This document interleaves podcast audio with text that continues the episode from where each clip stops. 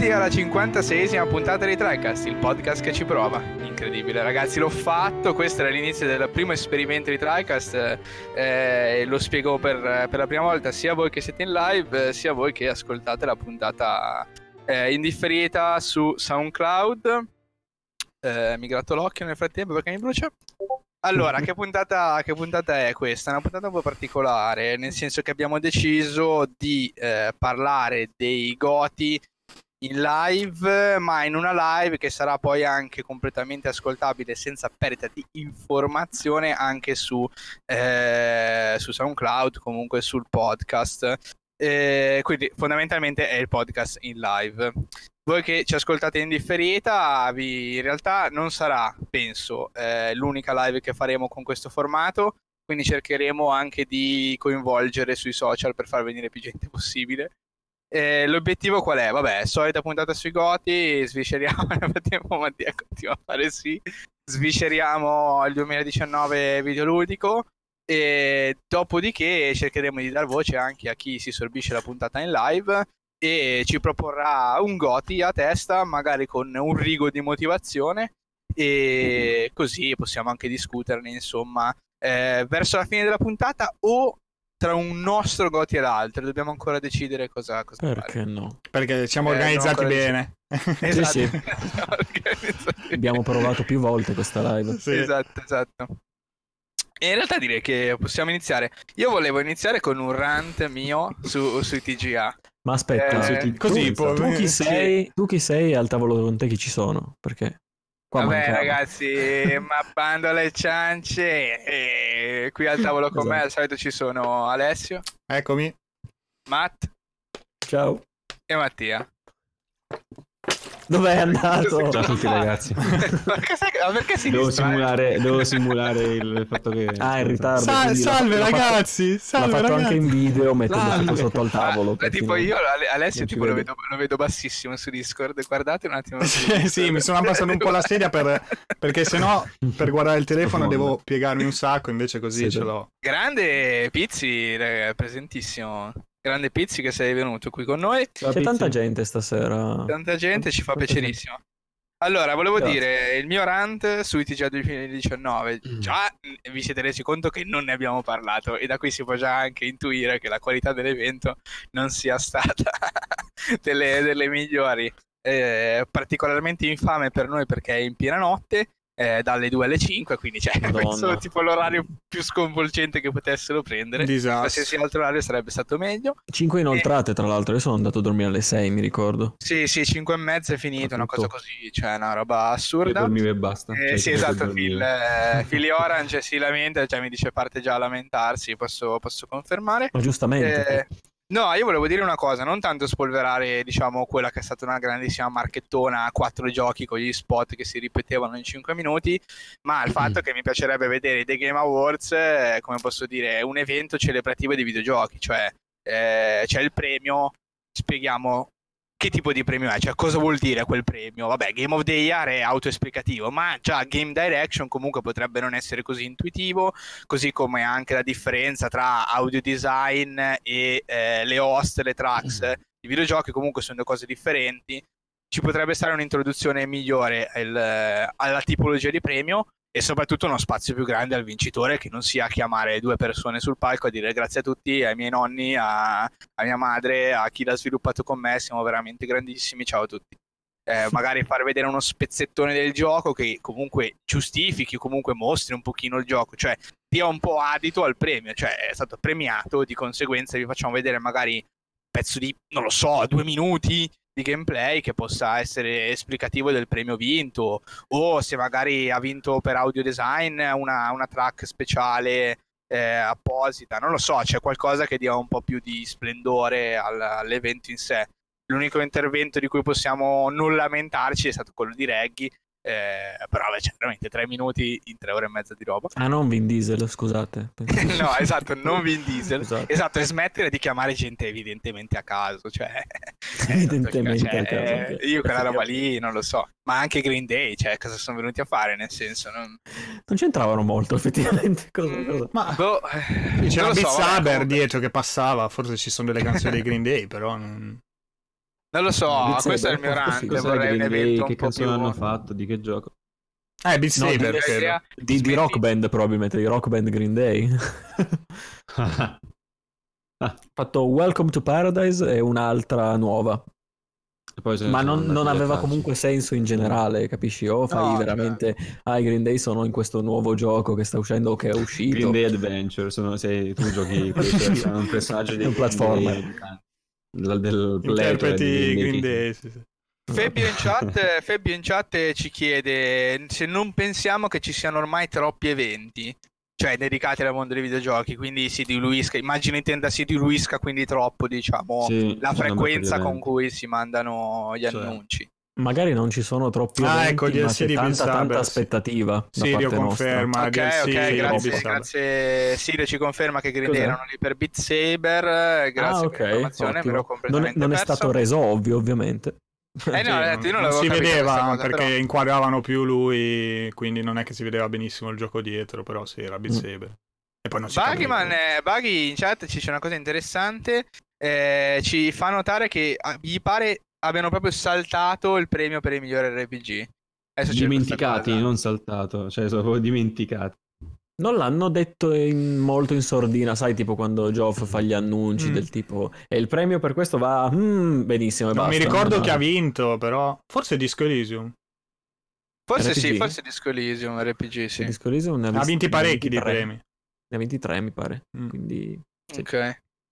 Vabbè, questo era il mio rant, insomma, mi piacerebbe vedere un evento un po' più romantico sul mondo dei videogiochi. Sì, Fabio, Disco Elysium. Che non una cosa proprio buttata lì. Quello che ci dice Sirio, ok, Sirio invece ci scrive anche questi Game Awards vogliono mimare gli Oscar, che è effettivamente un format esausto. Sì, ci può stare assolutamente. Non è una bella cosa, allora. Sì, è un po' deprimente, perché poi, non lo so, cioè come appassionati di videogiochi, vedere quei 1000 spot di giochi mobile che passano davanti, Madonna, cioè, è proprio pesante come cosa, cioè, poi ripeto, cioè, noi europei svegli di notte e al posto del nuovo annuncio parte lo spot, cioè dopo 1 ora e mezza di roba io non ne potevo più, però sai, sono dei Game Awards, metti che salta quello, metti che salta l'altro, voglio sapere che arriva la bomba, ragazzi, arriva la bomba. Esatto, l'unica bomba di fatto. Vai. No, dico l'anno scorso c'è Traviati, che è stato effettivamente abbastanza diverso dagli altri anni. Un evento migliore. 2017, 16 e 15 facevano abbastanza schifo. Poi l'anno scorso è stato molto più pieno di annunci. Sì, un ritmo migliore. Sì. Ci siamo illusi, esatto, anche Zesco rimarca la troppa pubblicità, sì, veramente tanta quest'anno, veramente tanta, soprattutto quando hai sonno. Direi iniziare con i nostri Goti, allora. Esatto, direi di fare un passaggio in avanti. Allora, come di consueto spieghiamo cosa sono i nostri Goti, in realtà è molto semplice, sono i giochi che noi abbiamo giocato quest'anno, i migliori 5, non quelli usciti quest'anno, anche se poi le cose potrebbero coincidere. Ok, Buggyman conferma in chat che hanno proprio saltato. Sono dimenticati di dare il migliore RPG a qualcuno. Esatto. Ma non sono dimenticati degli sport. esatto. Migliori coach e sport, cioè non i migliori coach e sport, coach, però non si sono scordati chi sono in quel momento. Sa. Ma ora ci sono gli RPG. No, manda lo spot. Vabbè, incredibile. No, mi ha veramente deluso, cioè mi è proprio caduto l'evento in sé. Per fortuna dormivo. Esatto, dicevamo dei nostri Goti. Chi inizia? Esatto. E vai, inizia, facciamo in alto a sinistra. Eric, dai, inizia tu. Cazzo, allora inizia tra l'altro a destra. In tutto questo, Ale, ti mando su Telegram tutto. Sì, infatti. No, su Telegram, aspetta. Ah sì, su Telegram, scusi. Sì, è meglio posta, su Telegram. Ci siamo tante belle cose per voi. E allora, il quinto posto ci ho pensato un po', e adesso ne parliamo. Nemmeno noi li sappiamo, parentesi. Esatto, nemmeno loro li sappiamo. Primo posto, mentre Ale ci fornisce, diciamo, l'immagine video che va sempre più in basso. Posto. Esatto, sempre più in basso. No, dai, quinto posto per me è Control. Control, Remedy, 28 agosto 2019, quindi un titolo molto recente. Mattia è andato giù, scusami. Mattia è morto. Esatto. E quinto posto, ragazzi, sembra incredibile. In realtà sul gioco non voglio aggiungere troppo perché c'è già una puntata lunghissima in cui ne parliamo proprio estensivamente. Esatto. Quindi se volete sapere il nostro parere ci sono praticamente 2 ore di puntata per saperlo. Quello che discuto è la mia indecisione. La mia indecisione. Allora, okay, perché più basso magari di quello che si potrebbe aspettare? Infatti in realtà proprio Mattia è incredibile, Mattia si abbassa. Allora, perché secondo me comunque, a prescindere dal fatto che sia un gioco esteticamente bellissimo e comunque ispiratissimo, non è possibile uscire con una release console del genere. Questo per me l'ha un po' penalizzato. Io l'ho giocato su PC, però, cioè, quando ho visto quella roba lì un po' mi fa incazzare, perché è veramente difficile potersi godere il gioco. È vero, le performance non sono tutto, è vero, ci siamo giocati Bloodborne che scattava, ma Bloodborne non arrivava a quella roba lì. Cioè, quello veramente pesante, nei momenti più concitati, più belli, distruggi praticamente il gioco. E quello è un punto, diciamo, una motivazione. La seconda motivazione è che in realtà gli altri 4, ragazzi, quando spulceremo e spiegherò i motivi degli altri 4, su cui magari mi soffermerò un po' di più, appunto perché non godono di una loro puntata, non tutti, di una loro puntata. Guarda YouTube un secondo, scusa. Se una loro puntata, allora possiamo discutere anche del perché Control in questa posizione. Per chiudere, vorrei comunque sempre sottolineare che, cioè, io come faccio la top 5 dei Goti 2019? Cioè, esatto, una roba, cioè, una roba è diversa.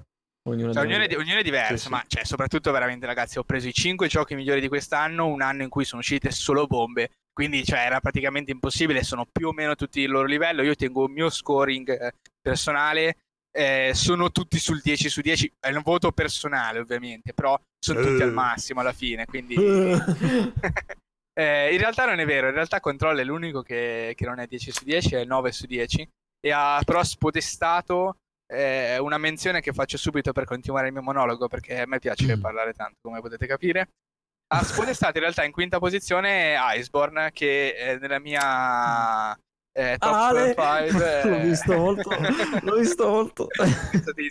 Ha spodestato Iceborne per una pistola che appunto nel mio personale scoring si prende un 10 su 10, perché comunque di Monster Hunter World ne abbiamo parlato all'infinito, ho giocato all'infinito. C'era l'anno scorso con Monster Hunter World, e Iceborne a livello, diciamo, come possiamo dire, qualitativo non aggiunge niente, cioè aggiunge tantissimo contenuto bellissimo, però ne abbiamo già parlato, sempre quella roba lì è mi sentivo di dar spazio a Control, che in realtà, oltre alle problematiche, comunque porta qualità immensa al lato artistico, una roba del tutto originale, insomma.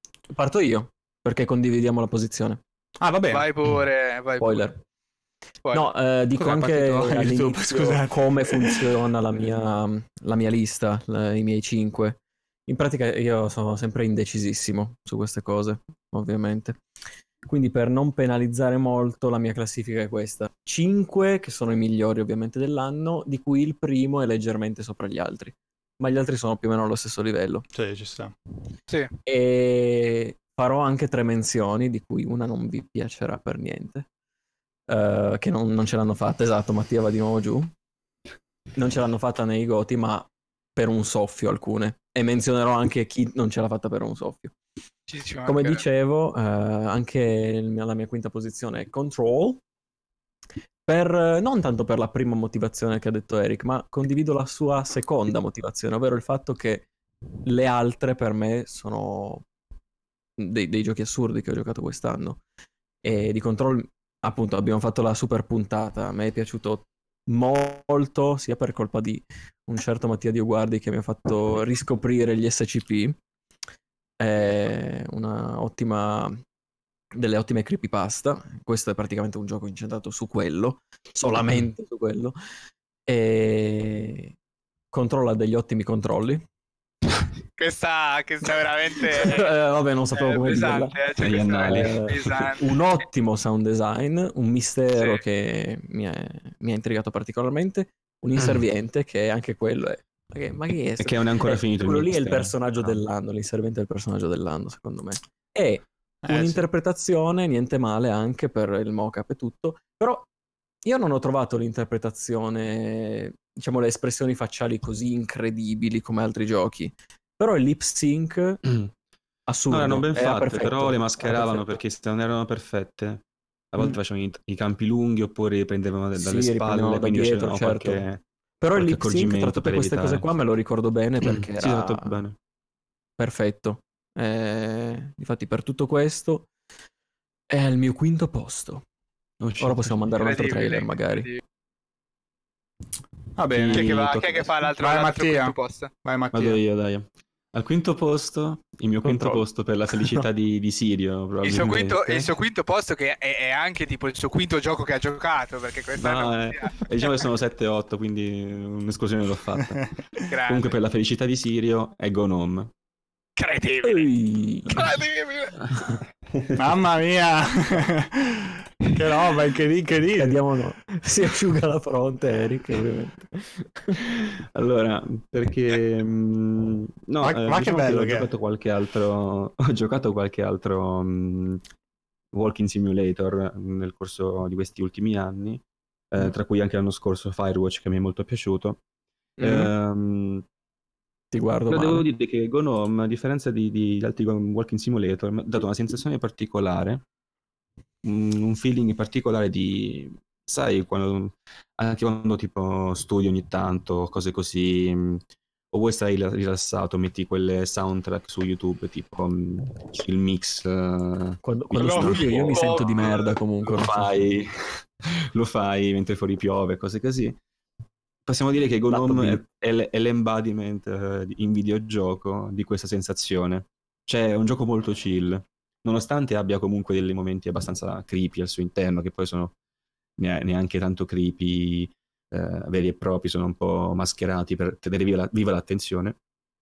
Questo gioco è proprio la personificazione, la traslazione a videogioco di questa sensazione di rilassamento, di essere in una casa... al caldo, fuori dalla tempesta, e nel frattempo farsi questo giro che comunque alla fine, nonostante l'intreccio sia molto, molto terreno, molto normale, con qualche piccola tra virgolette chicca che esplora argomenti un po' più interessanti, un po' più che siano meno slice of life rispetto agli altri del gioco, è interessante comunque nel complesso. Quindi tu sei in questa casa, giri, scopri segreti riguardo questa famiglia, questa persona che sarebbe tua sorella, tu stesso comunque inizi non sapendo nulla, in teoria dovresti conoscere invece alcuni eventi, visto che sei la sorella di colei che è, possiamo dire, la person of interest di questa trama.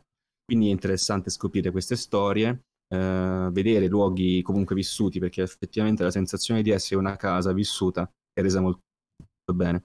E visto che lanciamo questa grandissima scelta di giochi alla fine, però visto che mi ha impressionato particolarmente, cioè ricordo ancora la sensazione di gioco quando l'ho giocato, ho voluto inserirlo appunto al quinto posto dei miei giochi dell'anno, perché effettivamente mi ha lasciato qualcosa che difficilmente ho visto in altri giochi.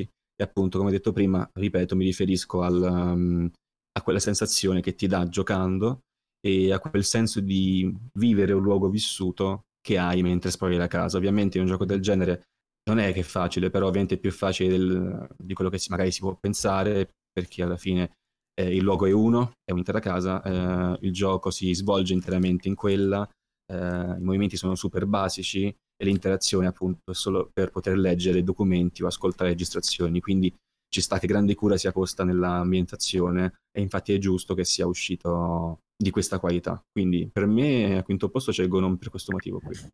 Ci sta, e Sirio ti dice bravo. Sirio dice bravo, quindi approva. Approvato. Ale, toccato. Tra l'altro ne abbiamo parlato, ne hai parlato in una puntata. Sì, ho parlato di Gone Home in una puntata, e adesso vi dico anche qual è mentre Ale... Esatto. Sì. Ah, il mio invece quinto posto è un gioco già discusso, non mi ricordo la puntata, poi magari dopo la recupero, ovvero Hellblade. Tra l'altro hanno pure annunciato uno degli annunci grossi dei Game Awards, è stato proprio Hellblade 2. E niente ragazzi, cioè, a parte mandarvi a riascoltare l'episodio, però Hellblade è stato un gioco abbastanza sorprendente, una sorpresa. Non mi aspettavo che un gioco comunque nato così, abbastanza indipendente diciamo da Ninja Theory, perché alla fine non... se l'ha fatto da solo sostanzialmente, senza particolari investimenti. Sì. La puntata è la 46 di TriCast, quindi se avete ascoltare Gone Home andate a puntata 46. Pagina 46. Ah, vai. Perfetto. Dicevo, senza particolari investimenti appunto ricevuti da Ninja Theory, però ha tirato fuori praticamente prima di God of War un piccolo prototipo. C'è stata questa coincidenza, sì, tra l'altro sia dal lato di telecamera, di gameplay, anche sia da... l'ambientazione, poi la storia, perché tutta la gran parte della narrativa di Hellblade è proprio sul mito norreno, quindi insomma ritroverete praticamente 1000 analogie se giocate questo e giocate God of War. E poi cavolo, certi momenti comunque non li ho visti neanche in giochi a budget più alto, perché veramente alcune coreografie, alcuni momenti con la musica, alcune animazioni anche. La parte di Senua, l'attrice, che mi sfugge adesso il nome, comunque c'era, mi sembra anche, ha vinto come performance quell'anno, è impressionante, perché questo, cioè, sembra proprio in certi momenti, sembra proprio una persona vera, oltre al fatto della presenza di altre persone vere che fanno proprio l'attore in mezzo alle scene. C'è questo mix, sì, perché c'erano anche dei video, vero? Come Control, tra l'altro, che abbiamo citato prima, c'è anche le scene con attori veri, no? Molto stile Remedy come cosa. Qua c'è anche questa scelta che rende veramente bene. E poi vabbè, c'è veramente, ripeto, certi momenti... Cioè, è proprio un gioco da giocare, dura poco, qualche momento di enigmi, qualche roba così un po' banalotto, un po' può anche annoiare un po' qualche momento, però vabbè, cioè, il gioco è breve, veramente. Il combattimento è fighissimo alla fine.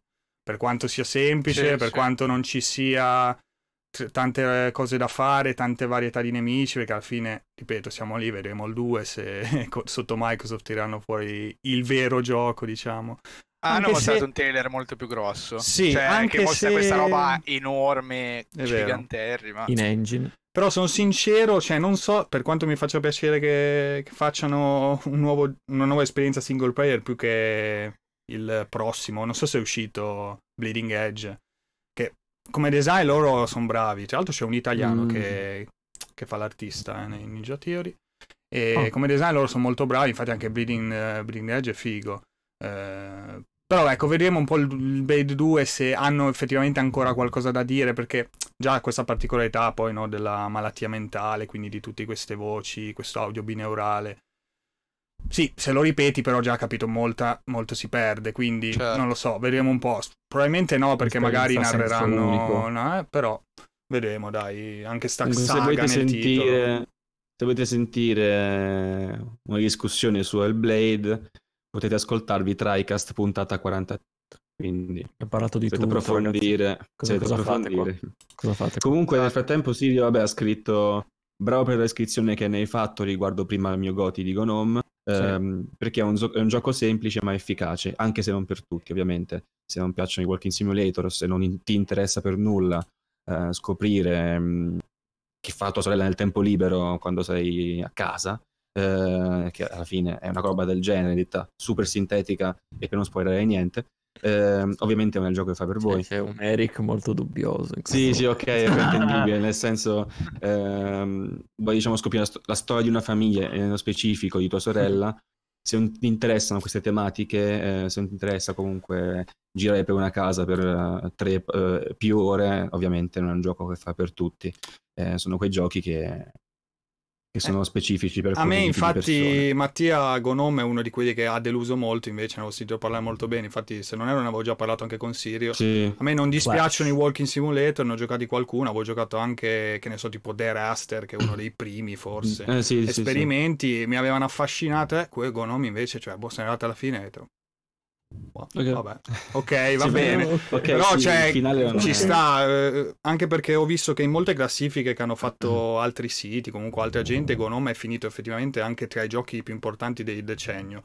Ma incuriosito come cosa, però effettivamente se sei stato quello che ha dato il via a un certo tipo di giochi, anche se poi vabbè di fatto no, è abbastanza recente, neanche quindi... tanto perché sì, no, non c'è, non so bene, magari ci ha messo qualcosa che gli altri non avevano, non lo so, però anche Stanley Parable, cioè giochi Stanley Parable, ma altro che, cioè non lo so, magari sono io che la guardo in modo diverso, quello, cioè mi aspetto più la sorpresa, diciamo, la storia, come hai detto te invece Gone Home è un po' più semplice, più così, cioè un'esperienza così che non, magari, cioè anzi gioca più sul farti crearti aspettative senza poi effettivamente andare a parare da nessuna parte, invece che crearti qualcosa di incredibile. Come dissi, scusa, in puntata che ci fu quel trailer super fuorviante che non ti faceva capire tutt'altro, sembrava quasi un gioco horror.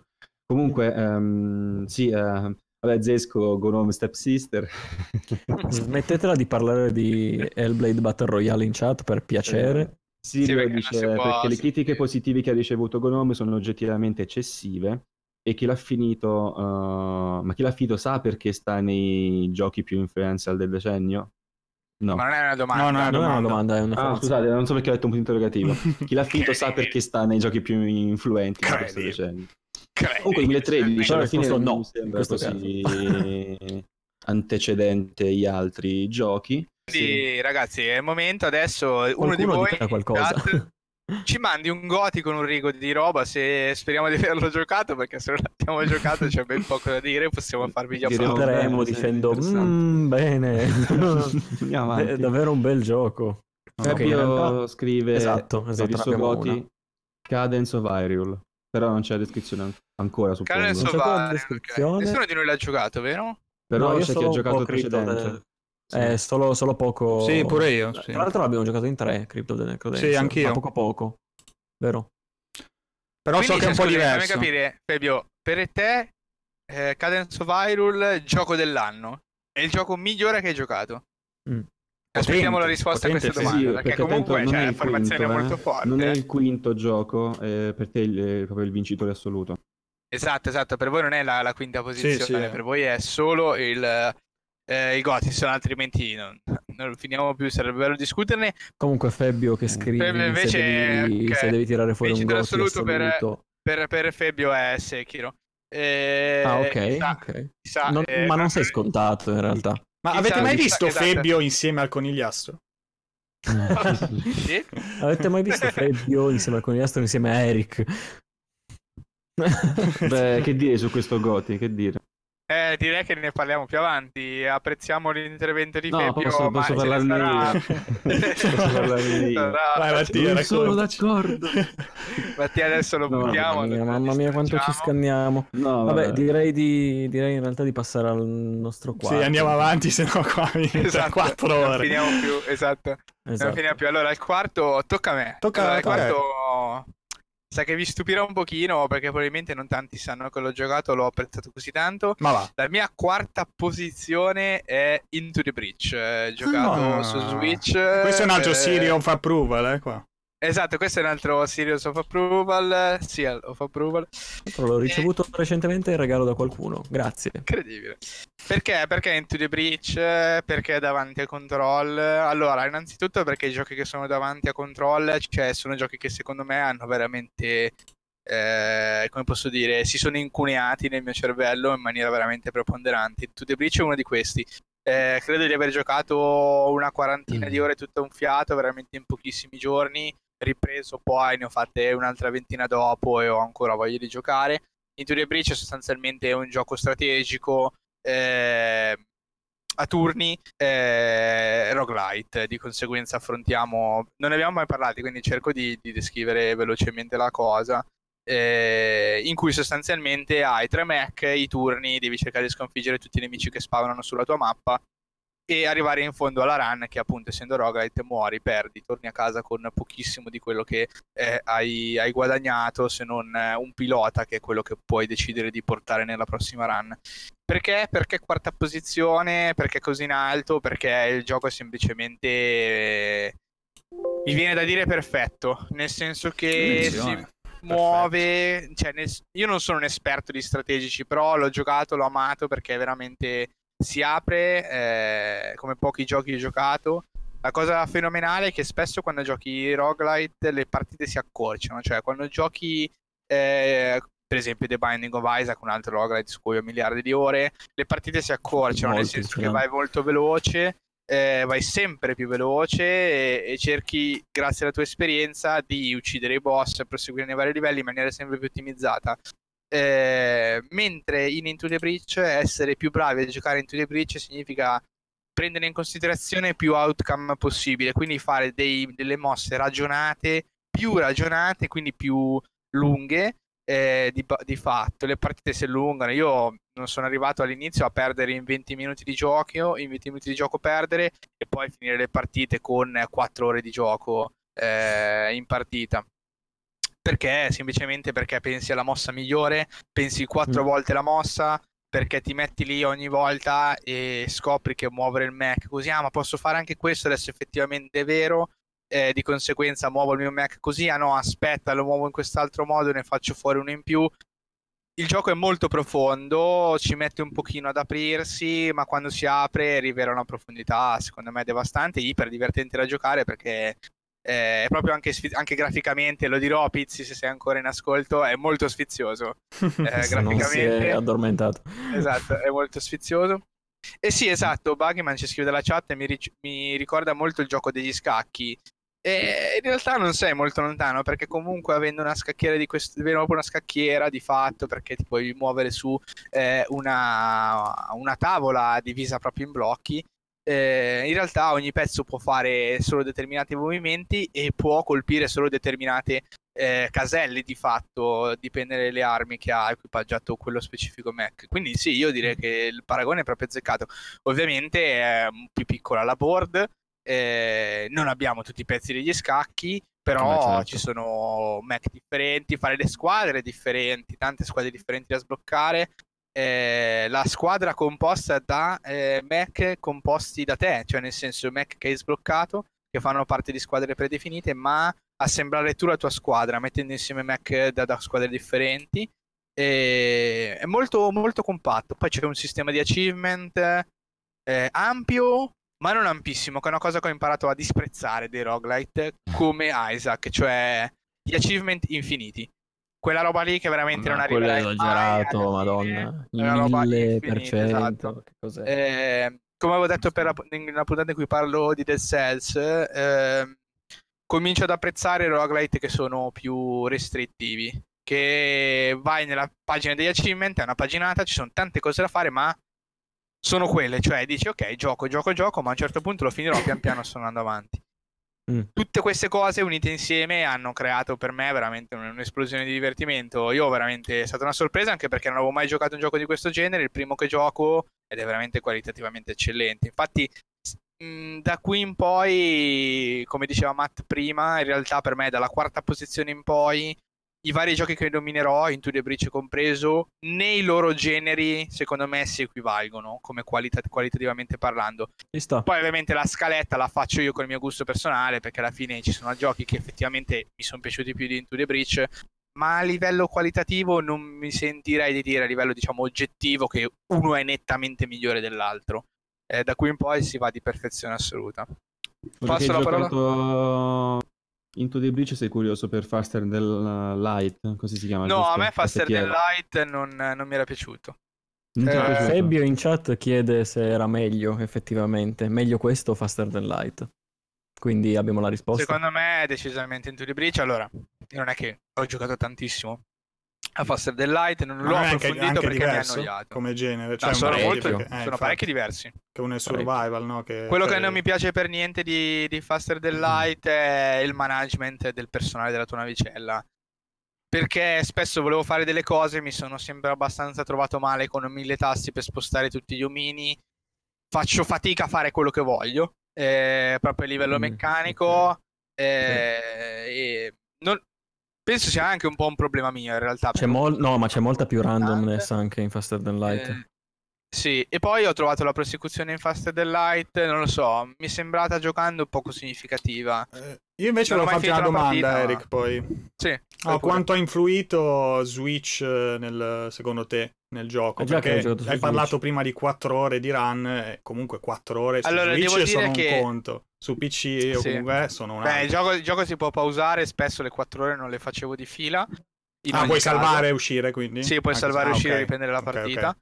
Però sì, cioè, nel senso, l'esperienza Switch, mentirei se dicessi che non è stata un grande pro dell'esperienza, nel senso che poterci giocare nel letto banalmente, quindi spendere tante ore in comodità piuttosto che sempre seduti, quello ha vinto tanto, anche perché non è un gioco di abilità manuale, di conseguenza si unisce perfettamente in Into the Breach, perché tanto devi pensare alla mossa e hai 4 ore per eseguirla, quindi anche se per caso con i Joy-Con non dovessi trovarti bene, non c'è non devi essere veloce a seguire la mossa o preciso, perché devi selezionare il quadratino dove ti devi muovere e selezioni la mossa. Devo dire che però in realtà mi sono trovato bene in ogni caso, cioè con i comandi, tutto, era solo un esempio.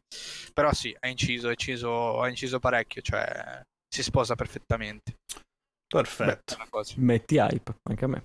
No, assolutamente, se te l'hanno regalato, assolutamente giocalo. Incuriosisce anche me un pochettino, che non ho mai giocato uno strategico così a turni classico. Ma sai cosa? Che gli strategici a turni, per esempio, anche giocando tipo Shadowrun, sono spesso anche incuneati su partite molto lenti proprio per come posso dire, per natura, sì, diciamo, in cui comunque segui la storia. Qui invece è tutto roguelite, di conseguenza c'è solo il 100% il pensare la mossa. Sì, sì, sì. Quindi se ti piace fare quella cosa lì, non hai interruzioni. Sì, il gioco è lento, perché comunque una strategia con la mossa la pensi per svariati minuti, sì, ma fai solo quello, cioè, quindi il gioco è proprio pensare la mossa. Non c'è l'appesantimento narrativo come spesso si trova. Appesantimento che poi può essere qualitativamente magnifico e quindi essere un plus. Ma nel caso di Into the Breach in realtà è un plus che non ci sia, proprio perché è giocoso al 100%, non c'è narrazione e lì testi se ti piace quel tipo di gameplay, cioè quel tipo di strategia, perché brutto, come dico, fai solo quello, cioè quello al 100%. Ottimo, ottimo. Per il poco che ho provato, sì, effettivamente è così. Bravo, bravo. Resisti Matt, se prendi sberle, perché bisogna... l'ho già preso un po'. All'inizio è abbastanza tosto, poi si apre. Poi, quello che mi piace, e chiudo qua, è che non è tanto che si apre il gioco, è che ti si apre il cervello, cioè è proprio l'opposto, perché non è il gioco che... Esatto, non è il gioco che ti offre un quantitativo di contenuto enorme mentre giochi. Il contenuto è buono, cioè, ma è praticamente disponibile fin dall'inizio. Sono le meccaniche, il contenuto, le meccaniche sono disponibili dalla prima partita che giochi, di base, a parte le squadre che sblocchi dopo chiaramente, ma il contenuto del gioco e gli upgrade, è la tua bravura nelle mosse, lì ti accorgi veramente dall'inizio alla fine che c'è un diverso il grado di intelligenza della tua partita proprio. Ma andiamo avanti, non voglio monopolizzare troppo, che già sto facendo abbastanza. Quarta posizione di Matt. Vado io. E qua, minchia, è sempre più difficile, ragazzi. È incredibile. No, ma è... La fatica. Quando infilavo, che sapevo quali erano i 5, ma quando facevo la classifica, ma questo prima, questo dopo, cosa... Perché, a parte il primo, sì, che come vi ho detto prima è leggermente sopra, gli altri è un casino. Difatti, a molti di voi piacerà questo titolo, alcuni di voi qua... Tra di noi di TriCast lo apprezzano molto, un altro probabilmente se lo sente nominare se ne va. Io quest'anno ho giocato Monster Hunter World. Oh shit, è successo. Adesso mi alzo e me ne vado, ciao. È successo. No, perché tanto credo che hanno già detto tutto, Ale, Eric, io non posso più dire nulla, non posso dire cos'è Monster Hunter World, ragazzi. Questo non lo sentirete. Guarda, hai già pronto il Goti del prossimo anno, che è Iceborne, tanto fra poco esce gennaio, è già... Questa è la quarta posizione, potrebbe esserci anche in una delle posizioni del prossimo anno, effettivamente, se mi è divertito. Perché io vi dico, l'ho iniziato a settembre, mi pare, più o meno, e ho fatto delle partite in cooperativa con tanta gente che è anche qua in chat, appunto Andrea ha subito risposto con un cuoricino, uno di loro era proprio lui. Ci spiace Andrea, sei morto. Era, è morto, niente. Vabbè, ma perché adesso non ci sto più giocando tanto, sto aspettando direttamente l'espansione nuova per PC. E mi sono divertito parecchio. Poi è calato leggermente. Sai quando ti diverti un sacco e poi cali? Io anche ho un'autonomia molto bassa. Sì, Dauntless, vabbè. Un'autonomia molto bassa. È subitissimo, cioè, è stato bello sto mostro. Lì non è mai esistito, diciamo. Poverino, dai. No, ma era carino. Un bel gioco. Un Malfestio-like. Un bel gioco, però poi abbiamo comprato Iceborne e abbiamo fatto 220 ore. Era proprio un bel gioco, mi è piaciuta sta. Puoi anche cambiare comunque il video YouTube. Oh, sì. No, la grande regia. Sì. Non hai messo il trailer. Cazzo, nessuno saprà cos'è Iceborne. Cos'è già a vedere Into the Breach. Comunque dicevo, un po' è calato perché io anche ho un'autonomia abbastanza bassa per questi giochi, soprattutto giochi del tipo che ti sbattono in faccia una miriade di informazioni nella prima ora di gioco, e Monster Hunter è sempre stato un po' così. Con semplificazioni, questo sicuramente, c'è chi l'ha apprezzata e c'è chi non l'ha apprezzata. Io mi sono piaciuta abbastanza, però quando non lo capisci, chi non ha apprezzato però è coglione, cioè lasciatemelo dire. Venite su Telegram e insultatemi se voi non la pensate come me, però cioè veramente io ho giocato a Monster Hunter World GU, cioè quella roba lì non si può fare, cioè fai l'upgrade delle armi, ti costano miliardi, non sai cosa vai a fare, cioè, ma il gusto della sorpresa, il gusto della sorpresa, muovono queste affermazioni ovviamente sono dei veterani, cioè ragazzi, il caricamento tra mappe, cioè ma non fatemi smattare su sta roba, non si poteva sostenere quella cosa dimostrando. Cioè a GU ci abbiamo giocato tantissimo, ma non si poteva fare, inarrestabile, dai. Il mostro che ti spinge e ti fa caricare l'altra mappa, cioè ma fa parte dell'esperienza, fa parte del... no, quello me lo ricordo, è vero, era... Io ogni volta tra l'altro noi tre l'abbiamo giocato il Generations, e quindi sì, io dovevo già essere comunque svezzato per quello. Invece no, è calato un po', è ripreso poi a metà ottobre, quando tutti se ne erano già andati. Io ho ripreso un pochetto, grazie anche a Andrea che è rimasto, e mi ha fatto esplodere il cervello, perché ho passato i periodi a cercare strategie online, video di come si utilizzavano le armi, ho fatto tante ricerche, ho scoperto sempre più cose, e queste informazioni non mi spaventavano più a un certo punto. Sì, ha una profondità allucinante. Poi allucinante del Tito. Sì. Pensavo che non ce l'avrebbe fatta all'inizio per me, perché ero partito tanto in hype e poi ero calato, e invece poi la ripresa me l'ha fatto inserire, quindi diciamo che parla da solo. Non vedo l'ora di giocare Iceborne. Anche noi. Anche Mattia. Vai Mattia. Voilà, vai Mattia. Allora, invece per il mio quarto... Sentite la contentezza dell'anno. Il quarto titolo dell'anno, ragazzi. Benvenuto. È A Way Out. Dai. Attenzione. L'abbiamo giocato insieme, cuoricino. Fuck di Oscar. Tutti insieme in realtà. Sì, eravamo io e Matt, Eric e Ale. Sì. Siamo in quattro, se eravate tu e me. No, perché a un certo punto ho avuto un attimo uno sfasamento, mi ricordavo chi. Oppure eri con Fares. Comunque Way Out, gioco che abbiamo anche discusso nella puntata 43, puntata 43. Tombola! Tutti noi di TriCast, appunto, io e Matt insieme e Eric e Ale insieme. È stata una bella esperienza perché è un titolo co-op effettivamente che quando lo provi pensi che è come pochi altri in circolazione, se non unico, perché non è una semplice co-op classica. Il gioco è un gioco un adventure in terza persona, dove si impersonano, possono essere impersonati appunto uno di due personaggi, ognuno con una sua storia e sue specifiche abilità. Sono listate, diciamo, delle abilità, però effettivamente non sono sfruttate al 100% tutte quante. Alla fine fai un po' cose ordinarie con entrambi. Non è che uno corre più veloce e l'altro no, oppure che l'altro è più forte e l'altro no. La regia, ragazzi. Ci sono delle abilità che comunque determinano delle azioni che fare con uno o con l'altro. Comunque sì, è un gioco che risulta molto bello in co-op, ovviamente, perché solo in co-op può essere giocato. Anche perché, essendo un punto così centrale del gioco, addirittura comprando una copia puoi invitare un tuo amico a giocare al gioco senza che questa seconda persona compri il gioco stesso. Non voglio aggiungere troppo alla discussione, visto che potete trovarla anche in puntata 43.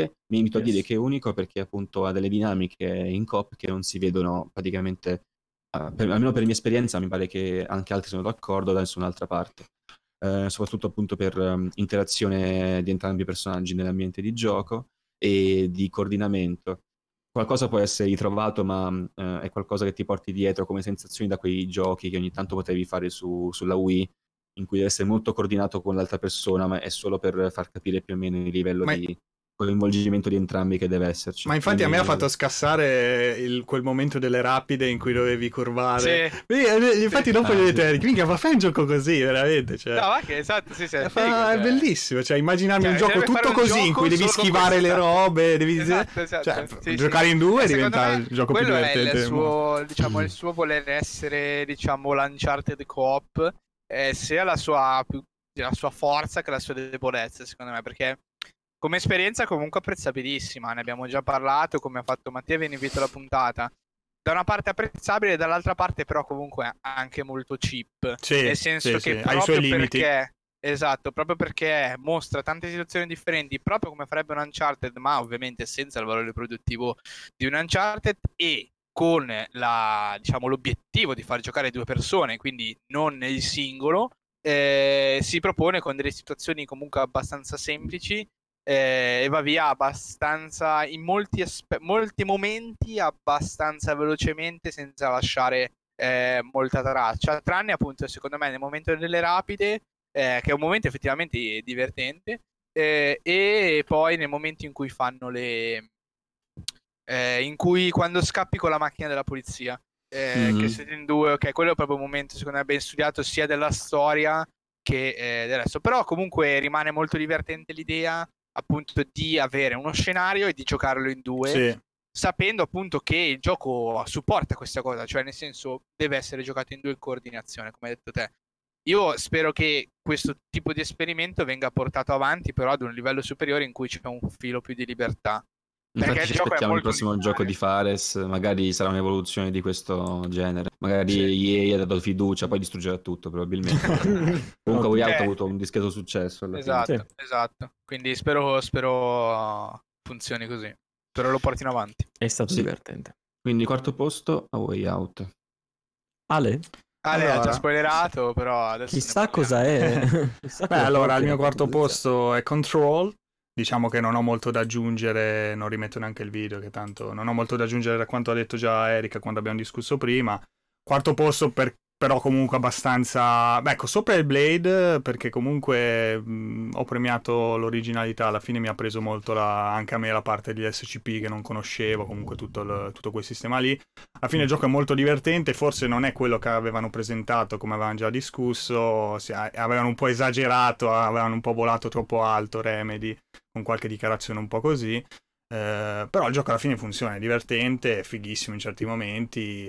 Mi ha deluso un po' il finale, sono sincero, forse ecco è quello che gli ha fatto perdere un po', perché mi ha deluso, però dai, bel gioco, merita di essere giocato, vedremo con questi DLC, tra l'altro adesso deve uscire quello... Sì. Roguelike, tipo, non so, una cosa di sfide, nuove missioni, spedizioni, fare missioni. E poi deve uscire quello di storia che vedremo, insomma. Sono molto curioso. Quello lo aspetto tantissimo. Sono molto curioso. Awe esce l'anno prossimo, a fine anno prossimo. Awe, ragazzi, ci si spaccherà. Per voi che non avete giocato Control, non andate a cercare niente su. No, infatti. No, è proprio interessante. Lo spoiler è veramente dietro l'angolo. Zesco ci dice: vi mando il mio Goti per God of War. Dici di ok. E fa bene tutto. Grafica 10, storia 9, combat system 9, arredamento 1. Eccezionale. Non l'ha scritto questo. Eccezionale. Davanti ad altri grandi titoli giocati quest'anno, come Dead Cells, Hollow Knight, Wake e Golf Story, che non conosco. Siamo d'accordo, credo, visto i Goti dello scorso anno. Direi che God of War un po' di tutti del 2018. Comunque siamo d'accordo, insomma, su un gran Goti. Ecco, l'avessimo giocato quest'anno. Sarebbe stato uno sicuramente dei nostri Goti tra i primi posti. Esatto. Sì, assolutamente. Allora, partiamo ancora di terze posizioni. Ricomincio io il giro con un titolo che probabilmente molti si sono dimenticati io abbia giocato, perché giustamente l'ho giocato 1000 anni fa. Perché nel fare la lista mi sono accorto che tanti titoli che io già sapevo avrei portato, effettivamente non ne parliamo da un po' di tempo. La mia terza posizione è Hollow Knight. Perché non è il primo? Perché non è il primo? Guarda che mazzi in cazzo! Guarda che mazzi in cazzo! Ma si è incazzato, Matt, ragazzi, me ne vado. Anche Sirio. Ti guardo male. Così. Aspetta, è arrivato, non mi ricordo. Cosa? No, niente. Mattia, vai fuori da questo podcast, per favore. Ok. Hollow Knight è terza posizione. In realtà qui veramente, l'ho già detto con Into the Breach, con Hollow Knight ancora di più, cioè ci stiamo avvicinando ad un podio talmente stretto che forse per me, diciamo, sarebbe solo un parliamo dei migliori giochi, non mettiamo neanche in classifica, anche perché sono generi completamente differenti, quindi difficile dire qual è uno migliore dell'altro, ma non piacciono entrambi. Hollow Knight ha bisogno di poche presentazioni, aspettiamo tutti i Silksong come la mana dal cielo. Hollow Knight è un Metroidvania iper espanso, con delle mappe assurde, con una qualità grafica devastante, con un combat system pressoché perfetto, con delle host che sono cucite su misura, con ogni cazzo di luogo che ci sia in una mappa. Gli angeli questo più o meno, cioè, un po' come Halo, no? È l'Halo dei Metroidvania, esattamente. Esatto. E Mattia non lo sa, è quello il bello o il brutto, insomma. C'è anche Master Chief in Hollow Knight, se fosse arrivato a un certo punto lo sapresti. Scusate, mi sono perso la stanza segreta. Esatto. E perché così in alto o così in basso a seconda delle vostre preferenze? Perché secondo me comunque alla fine è alla pari degli altri, essendo comunque un altro genere rispetto agli altri giochi, però perché raggiunge veramente un picco di qualità nel suo genere, non dico mai esperito, però lo fa in maniera eccellente. Ci sono veramente pochissimi giochi che secondo me chiudono il cerchio nel loro genere così bene come lo fa Hollow Knight, tra cui potrei accostare Metal Gear Solid 3, e sai che tete che forse non lo so, altri giochi, Monster Hunter World, ok, però è un genere che si chiude in Monster Hunter, quindi è chiaro, è il primo esponente perché c'è solo quello, così complesso. Questa è tipo la perfezione del suo genere, cioè questa è proprio la perfezione del suo genere, cioè punto più alto per adesso, è il punto raggiunto. Più alto, sì. È anche un po' Souls-like, quindi cioè, perché per dire, prendi un Castlevania migliore, però non arriva a questo livello, prendi il Metroid migliore, cioè anche diverso, cioè nel senso proprio... è vero, sono d'accordo. Allora, per quanto bisogna dare chiaramente il giusto merito a chi poi ha lanciato Metroid Fusion, comunque era molto bello. Sì. Migliore di Hollow Knight non lo so. Infatti fatichi. Però poi, qua entra tanto il gusto personale, chiaro. E anche un gusto poi d'estetica, perché fanno le cose in maniera completamente differente. Uno è range, dell'altro è MIDI, insomma molto differenti. Comunque sì, il ragionamento è quello, è come anche un Dead Cells magari, per anche se vabbè andiamo più su Roguelite. Sì, a parte il fatto che è Roguelite, ma poi si porta insito nel proprio genere un bel po' di difetti. È comunque un gioco molto ben fatto, mi ci sono spaccato assolutamente, però non raggiunge la qualità complessiva a 360 gradi di Hollow Knight. Hollow Knight è veramente una scoperta continua su tutti gli aspetti, cioè suono, grafica, combat system, evoluzione del personaggio, cioè è tutto fatto in maniera veramente eccellente. Ripeto, mi viene in mente di così ben fatto solo Metal Gear Solid 3, perché nel suo fa una conclusione, è un'apertura e una conclusione allo stesso momento, anche quello è un gioco devastante. Il migliore di Metal Gear? Per me sì, come non era una domanda, aprire... era abbastanza un'affermazione. Perché non voleva aprire il vaso di Pandora, il vaso di Kojima, diciamo che concordiamo. Esatto. E niente, forse citerei anche Bloodborne, perché anche Bloodborne dei Souls-like fa tutto molto bene, se non fosse che gira del merda. Però fa tutto molto bene. Io se posso invece aggiungere solo Hollow Knight, visto che l'ho giocato anch'io quest'anno, ma non fa parte della lista dei giochi, incredibilmente, perché semplicemente l'ho escluso per... aspetta che non ho visto la faccia di Marte. L'ho escluso perché non l'ho finito. E perché non l'ho finito? Cioè è strano, perché a volte mi chiedo, cazzo, ma perché non l'ho finito? In pratica ho iniziato a giocarlo, c'è una roba, niente, mi è esplosa la testa, ci ho fatto 45 ore in, non lo so, in poco proprio, adesso non mi ricordo proprio il tempo, però veramente, cioè la prima sessione ero, cioè nel letto mi sono messo, vabbè proviamo solo Hollow Knight su Switch, cioè così proprio la mia testa. Ma sono passate 2 ore, cioè guarda, 2 ore, avevo giocato Portable tra l'altro, quindi con tutti anche un po' i problemi del carattere. Cioè 2 ore così, ma che è sta roba? Mica? Poi continuavo, lo dicevo anche ai miei amici, no ma l'ho giocata solo, compratevi Hollow Knight che è bellissimo, eh? Poi sono arrivato in un punto in cui mi ero fissato alla ferma. Sono arrivato in un punto in cui mi ero fissato che volevo fare tutto, no? Però fare tutto in Hollow Knight è un po' un bordello, perché cioè, sì, diciamo sì, è proprio difficile, no? Frena un attimo, perché non so Eric quanto l'abbia finito. Vabbè, ma al di là di quello, morto. Cioè io sapevo che avevo delle cose, perché poi vabbè nella mappa lo vedi, intuisci, guarda. Voglio fare il video, però... Ale, il video. Vabbè, per sì, scusate. La nostra regia. Sì, scusate, mi ero preso. Sì, comunque. No, bellissimo. E comunque dicevo, mi sono bloccato praticamente così a 45 ore, al 94% di completamento. Poi vabbè, al di là di quel completamento che è reale, ma non so. Comunque, mi sono bloccato lì.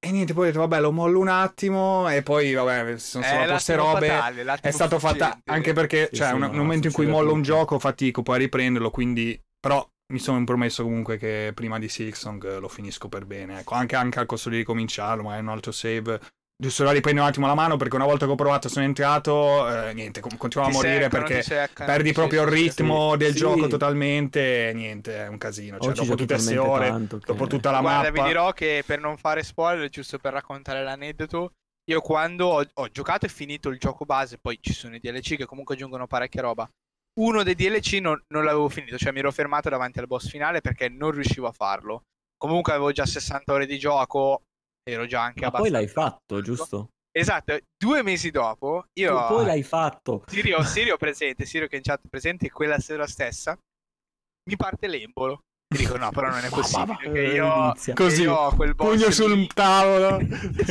esatto così. Ma no, non è possibile, però io nella mia testa già sapevo, come diceva Ale, che non gioco da tanto tempo, figurati, poi l'ho abbandonato che non riuscivo a farlo quando non ero, cioè ero diciamo al culmine della mia abilità meccanica, sì, perché sì, giocavo da 60 ore, figurati riprenderla, cioè ho detto no, pugno sul tavolo, no, adesso lo faccio, penso di aver giocato qualcosa come 2 ore e mezza contro il boss e alla fine l'ho tirato giù, cioè io adesso a Hollow Knight so giocare solo contro quel boss, cioè io so muovermi solo contro quel boss, esatto, solo quel boss, no comunque è pazzesco, cioè se lo rivede anche rivedendo il trailer, per chi conosce comunque una roba allucinante, è un titolo pazzesco, era il mio Goti dell'anno scorso, esatto.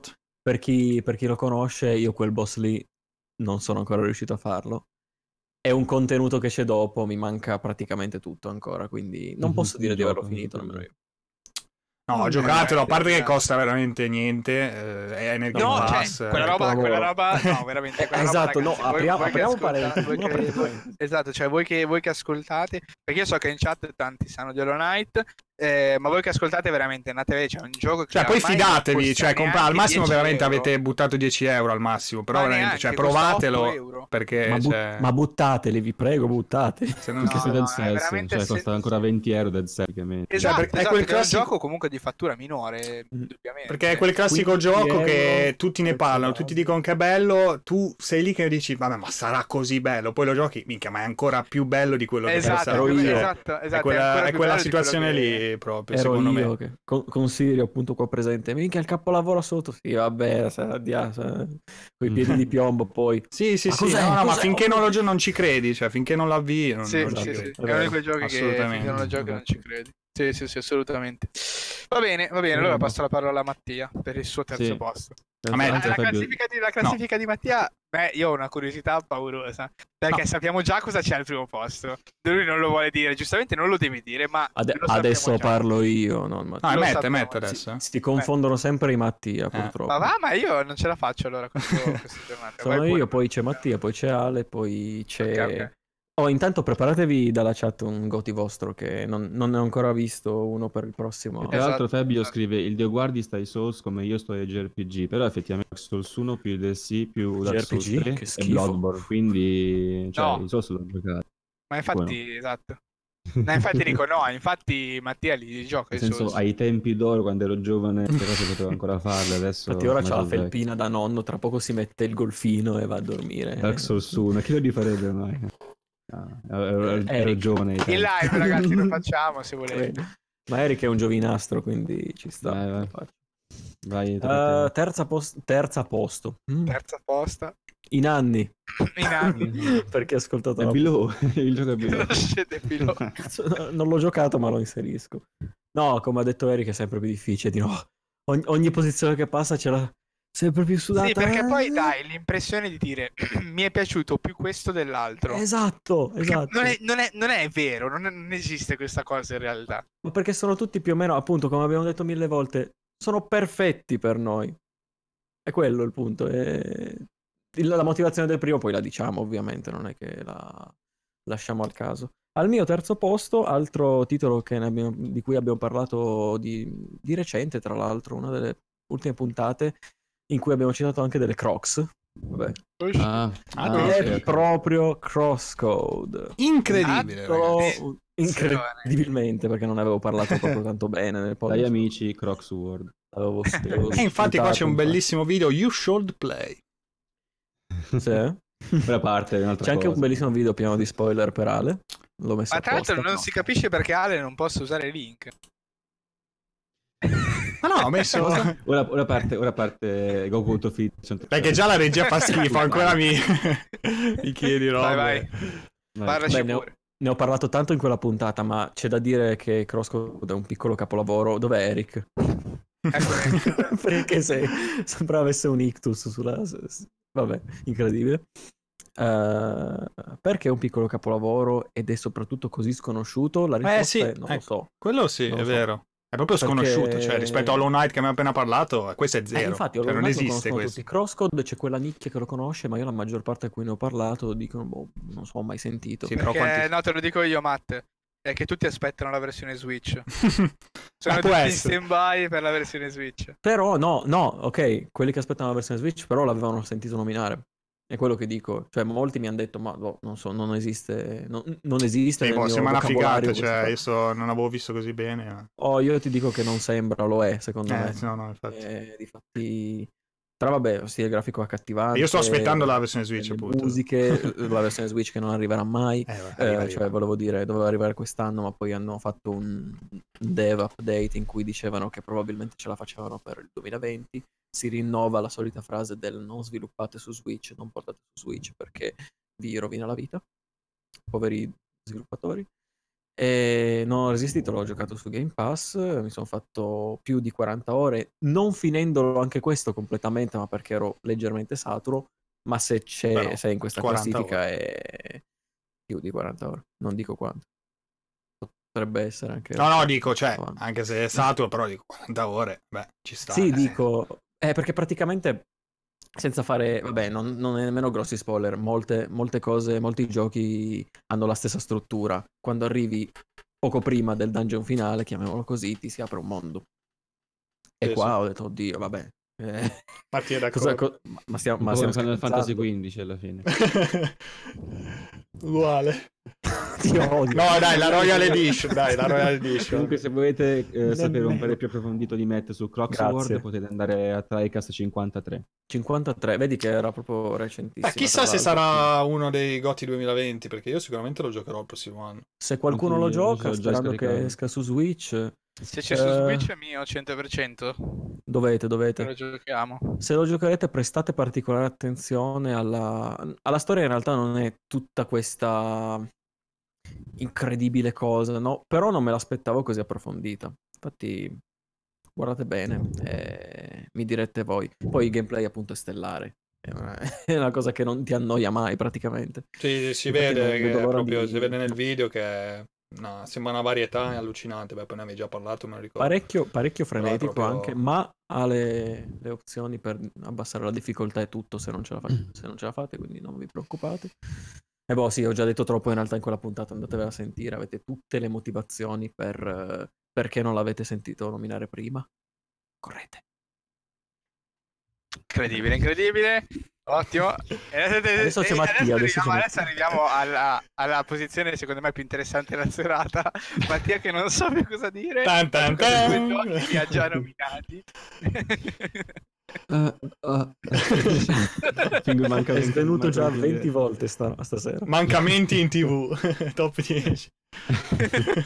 Allora, al mio terzo posto dei giochi dell'anno c'è Titanfall 2. Ah, attenzione, ci eravamo pure scordati che ne aveva parlato benissimo, è vero. Buggy è contento. Buggy, rip me. E intanto che parli vado nelle tenebre. Se ne va. Allora, ovviamente io ho parlato di, abbiamo già ovviamente parlato di Titanfall 2 in puntata TriCast Next 48. È un FPS di ottima fattura, fatto dai Respawn, che adesso hanno anche di recente rilasciato sempre con EA Jedi, Star Wars Jedi Fallen Order, che dovrà essere anche un mio prossimo gioco in un futuro molto lontano. E nulla, praticamente è di ottima fattura perché ha tutti i canoni degli FPS classici resi ottimamente, quindi è fluido, giocabilissimo, scala perfettamente anche sui PC meno performanti come il mio andava a 1080p, 60 fps con tutto ad alto, senza problemi, pochissimi cali. E non solo questo, però ovviamente ha la meccanica pilota che utilizza il parkour per muoversi oltre che per sparare, e mech, quindi puoi alternare il gioco, il gameplay sia col mech che col pilota, giocando appunto due giochi insieme, uno appunto di combattimenti di mech alla Oaken, per fare un esempio. Oaken, che è un free to play che ha recentemente anche chiuso, dove quello di Sony era PlayStation 3. No, non è di Sony quello. Ok. E quello è Warhawk, quello che dici tu. Scusami. Warhawk, che ha giocato ai tempi su PlayStation 3. Bellissimo. Il primo Warhawk. Guarda come si illumina. Sì, quando parla dei 10 anni fa. 10 anni fa è la meraviglia. Adesso no. La nostalgia è una brutta peste. 10 anni fa, quando gli regalavano Xbox, non era lo sfigato del gruppo. Mamma mia. Aveva questo trauma dentro di sé. No, quando c'era l'Xbox. Mi ricordo veramente un bel gioco, Warcraft era veramente divertente. Comunque, Titanfall 2, quindi combina due giochi in uno, mech e parkour, un multiplayer molto divertente, introduce anche uno dei livelli FPS probabilmente più innovativi degli ultimi anni e più divertenti degli ultimi anni, non dirò che livello è né cosa si fa, ovviamente per evitare spoiler e per riservare la sorpresa. E io è un FPS che consiglio praticamente a tutti, anche se non ti piace il genere FPS, su quegli FPS che devi provare per forza in stile Half-Life 2. Non che dico che Titanfall 2 sia un Half-Life 2, ma probabilmente è un Half-Life dei sparatutto moderni, e c'è molto da imparare secondo me da Respawn per le loro abilità nel congegnare questo tipo di giochi. Non mi esprimo ancora per i third person adventure, perché appunto devono ancora provare già di Fallen Order. Già qua nel video si è visto un bel momento di platforming, tipo che deve correre, cioè... platforming, appunto utilizzando il parkour è sfruttato al 100%, molto divertente, quasi alla Mirror's Edge un po', no? Pochettino. Ma però è totalmente integrato con lo sparatutto, quindi Mirror's Edge lo faceva solo in ottica di corsa, di corsa a tempo. Qui è integrato con lo sparatutto, puoi utilizzare cover che si muovono per proteggerti, correre appunto su queste stesse cover per sparare, lanciarti sul mech, poi riuscire a farti lanciare da un'altra parte. È tutto perfettamente integrato, fluido e divertente. Questo anche me lo giocherò sicuramente. E farti capire, nel primo livello di Titanfall 2, come ho detto anche nella puntata, è il primo livello, è un tutorial per insegnarti il movimento ed è un percorso ostacoli. E il gioco è talmente ben fatto che persino a me questa cosa me ne frega mai niente, mi ha spronato a farmi arrivare più vicino possibile al primo posto nella classifica dei coloro che hanno fatto il percorso di addestramento. Praticamente il più veloce sale in classifica. Non ho fatto il primo perché il primo era veramente una cosa assurda, tipo secondo, terzo sono arrivato, quindi ho speso un'oretta, no, 40 minuti circa solo appunto nella stanza di training iniziale, quindi è un gioco molto, veramente molto coinvolgente, lo consiglio a tutti. E Buggy scrive riesce a trasmetterti un senso di velocità fenomenale, è vero, se sai fai tutto in tutti i movimenti senza mai appunto cogliere quel secondo in più che ti ferma o che comincia a rallentarti, si trasforma in un'esperienza quasi cinematica. Quindi quando vedi quei film che sono in prima persona col personaggio che corre ovunque, scivola, spara, in stile di cercherò il film come si chiama, però è veramente interessante, è veramente bello da giocare.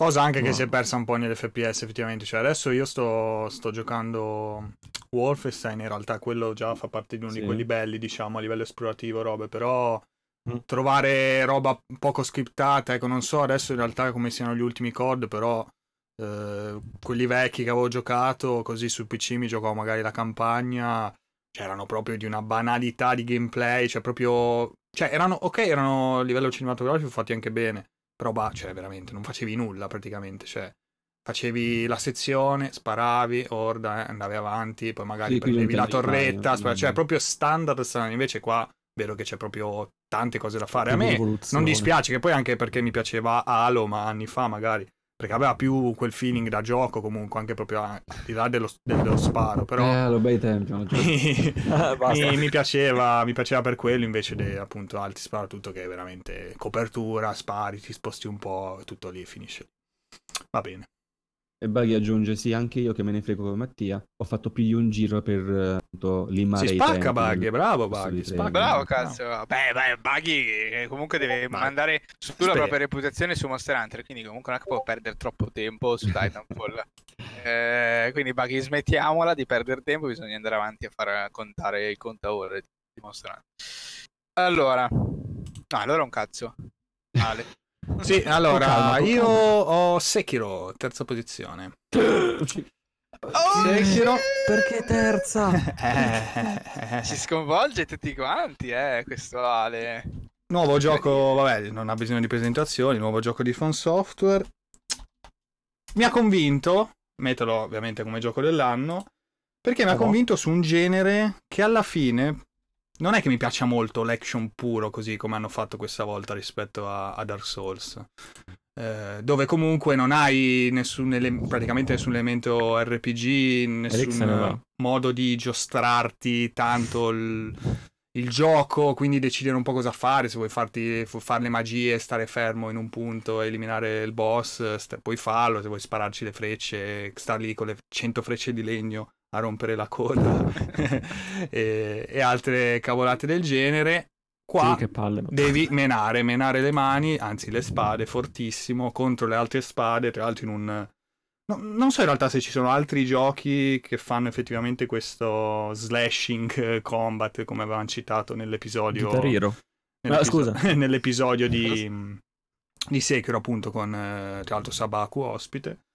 E niente, qua mi sono veramente divertito a combattere, ma a farlo nel modo che volevo, cioè nel modo anche più veloce, a buttarsi proprio sotto subito, menare facendo le schivate giuste al momento giusto, tanto che, cioè, a volte morivo, ma non è che mi pesava morire, cioè rispetto magari a Dark Souls dove c'era quella perdita di progresso, no?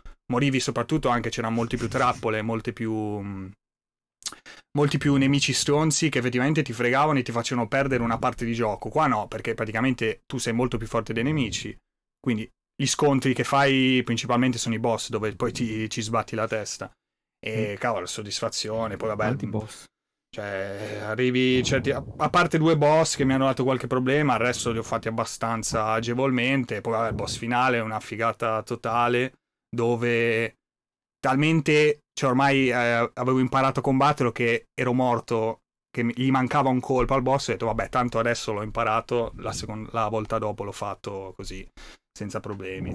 Vabbè, bellissimo. Comunque a chi interessa abbiamo parlato di Sekiro con niente poco di meno che Sabaku Mai nella nostra puntata.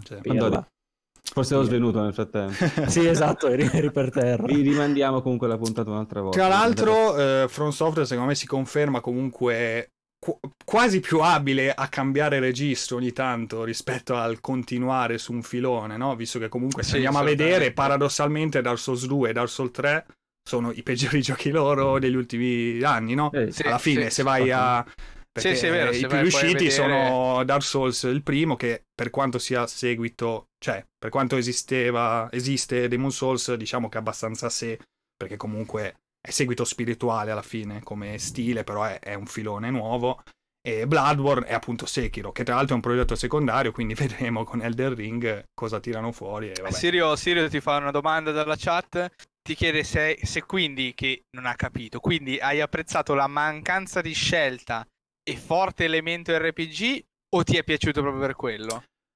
Mi è piaciuto, no, diciamo che quasi non mi aspettavo mi piacesse la mancanza, ok? Quindi cioè sono loro che ovviamente col gioco sono riusciti a stupirmi e a soddisfarmi lo stesso, che di base io non vado magari a giocare quell'action che è tra mille virgolette, perché non so come altro dirlo, fine a se stesso, no? Cioè in Dark Souls ho trovato, come in altri giochi, cioè io per dirlo accumulo molto anche a un Monster Hunter, cioè trovo lo scopo di raggiungere anche le armature, le armi, no? Mi dà molta soddisfazione quello, cioè il fare un'azione per trovare un oggetto, cioè il reward, quel reward lì per me è molto importante. In Sekiro c'hai un'arma, ok, c'hai esatto. le protesi, però c'hai la spada, quella rimane. Sì, quindi combatti, un aspetto purista, esatto, sì. È puro e niente, poi non puoi potenziarti, non puoi niente, cioè combatti, stop. E sono riusciti, certo lo scheletro chiaramente l'hanno mantenuto perché ci mancherebbe, però comunque ecco anche il fatto che ecco anche grazie a questo scheletro loro di aver creato questa ambientazione, questa mappa comunque esplorabile, sempre quella soddisfazione di trovare nuovi luoghi, nuovi nemici, comunque ci ho passato quei una cinquantina d'ore, roba che su altri action non ce le passi perché magari sono più a corridoio, ciao più Mirko, ciao, combattimento, ciao Mirko, ciao. Uno dopo l'altro, e qua pur essendo così ciao, c'è Mirko. Questa bellissima esplorazione, questa bellissima ambientazione, una storia anche intrigante, comunque un po' meno criptica, anche se vabbè alla fine rimane sempre molto quanto vinci facile, rimane molto basito, molto complessa comunque per quanto più semplice di Dark Souls, però vabbè alla fine terzo posto per Sekiro, incredibile. Sentite, cioè, Sekiro... Ciao Mirko, vi devo dire una cosa, state seduti, non vi agitate, dato che è entrato in Mirko e ci sono un po' gente che ci segue, inizio con i colpi di scena. Io Sekiro non è tra i miei goti. Morti, Ale è morto. Anche io muoio. Scola per the first scene. Che fai? Okay. Che ci sta? Non è tra i secondi. Beh, ci sta. E alla fine mi sembra che adesso che me lo dici, Matt non era tra quelli rimasti forse devastati. No, è vero. Da Sekiro. Io sono rimasto folgorato dall'ambientazione. Mattia devastato. Io sono rimasto folgorato dall'ambientazione e dopo dal gameplay, quando l'ho capito, quando anche io ho iniziato a prendere meno botte, e capisco perché è il gioco dell'anno proprio ai The Game Awards, quello lo riconosco. Non l'ho approfondito quanto voi, però, e tra Control e quello c'è stato un bel po' di pugni, e purtroppo ho deciso di mettere Control, quindi questo è il mio primo peccato della serata. È la prima honorable mention. Quindi il più peccato del mio non Hollow Knight. Beh, effettivamente. Ma rimane così, beh, fisso così. Cosa cazzo ha detto? Aspetta, non ha realizzato ancora. Prima non ha capito, adesso ha capito. Non ti devo delle scuse a te, effettivamente. Eppure. Alessio il rape comunque. Vabbè. Mirko dice che sono sempre più sexy. Mirko, gli occhiali. Ragazzi, comunque diteci un vostro gotico. Sì, dai Mirko che è appena entrato. No, ora che è appena entrato lui.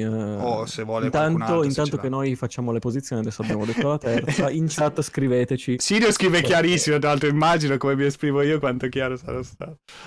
Vabbè, noi combattiamo su quello. Scriveteci un vostro gioco dell'anno, non esattamente alla posizione che abbiamo detto, ma il vostro Goti, il vostro gioco dell'anno. E perché? Però aspetta, un perché. Se dice sì? Crash Bandicut, no. O Medieval, no. Ha appena detto Dead Cells. Bravo.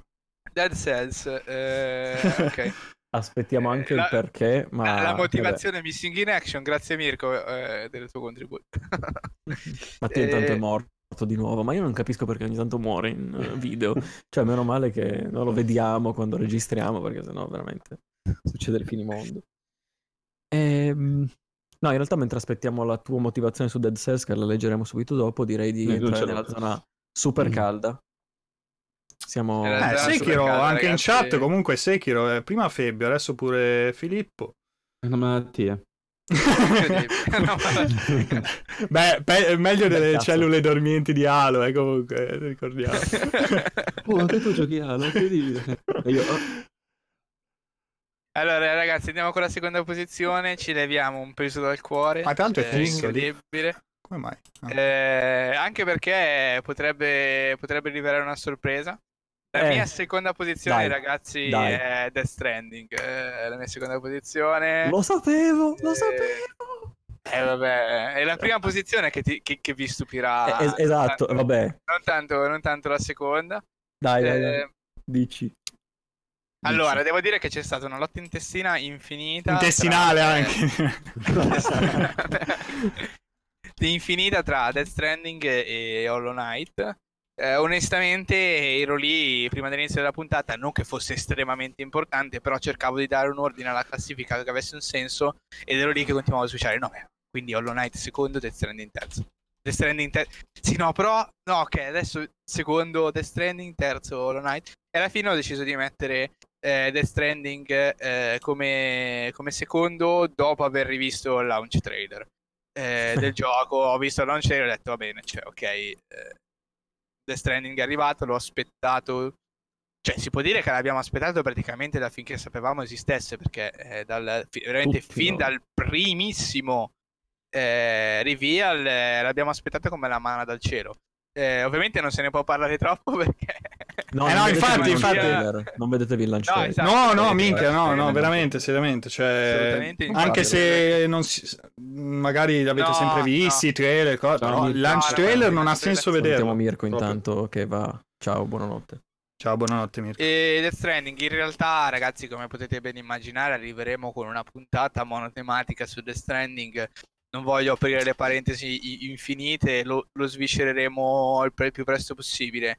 Death Stranding in questa posizione perché è un'attesa infinita, è di un'attesa tra l'altro di quelle più impegnate, se vogliamo, con mille teorie, indizi, trailer rilasciati. Cioè è stato veramente, come posso dire, un evento che è durato almeno per me 3 anni e che ha un po' definito in realtà la generazione corrente per quanto mi riguarda, perché se penso veramente che sappiamo che esiste il gioco dal 2016 ed è dal 2016 che aspettiamo, appunto, che aspettavamo di poterlo giocare, è veramente tantissimo tempo. Cioè io nel 2016 ero, forse perché sono giovane, ma ero praticamente un'altra persona.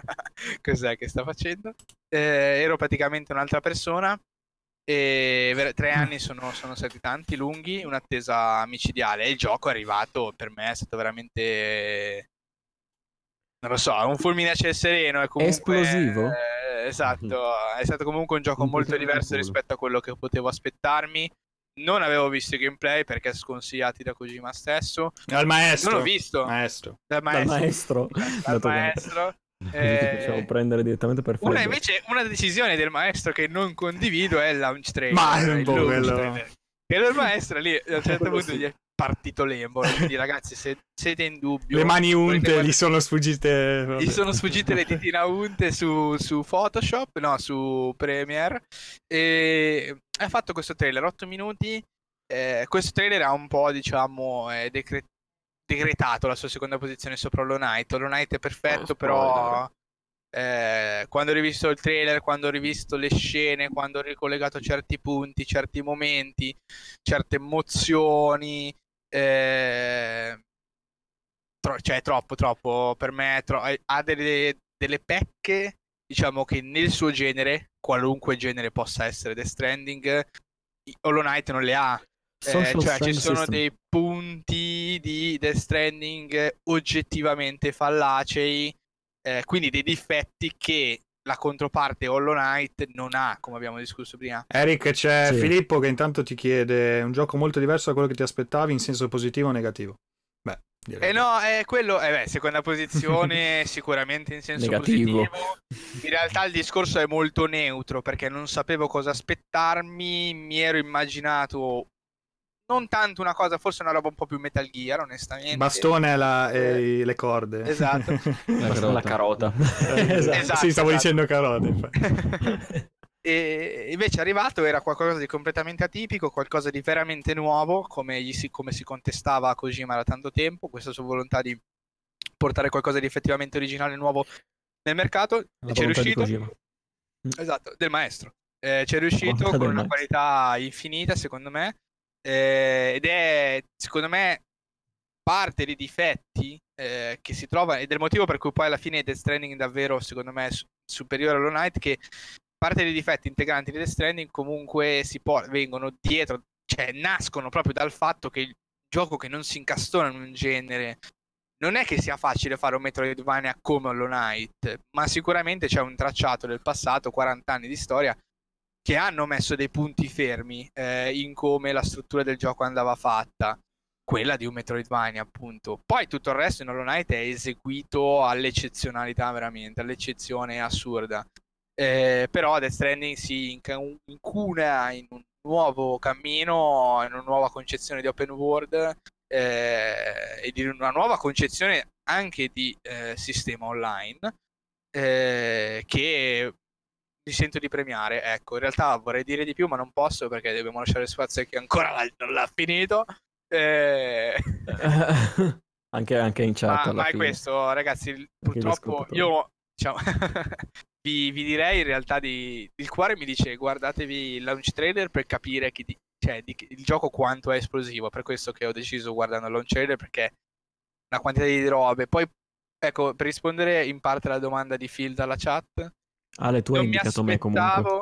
Non mi aspettavo la qualità, c'è diciamo alcuni aspetti di gameplay appunto che mi aspettavo forse di più qualcosa da Metal Gear, però la trama è assolutamente al livello a cui siamo abituati, ha delle chiusure veramente per me eccezionali, cioè di una complessità sia nei temi che nello svolgimento che onestamente io non riesco a ritrovare praticamente nessun altro titolo se non in quelli di Kojima. Cioè se conoscete giochi che hanno delle trame così ben sviluppate che si chiudono in maniera così precisa sia dal punto di vista dei fatti che dal punto di vista concettuale, cioè indicatemi perché li voglio giocare. Io non gioco al gioco della supremazia di Kojima, ma se esistono ditemi pure, io me li gioco per 10 volte il tempo che ho giocato a Death Stranding, se esistono. C'è Zesco intanto, c'è Zesco che chiede: conviene aspettare l'uscita PC o prenderlo da qualche mese a €20 su PS4?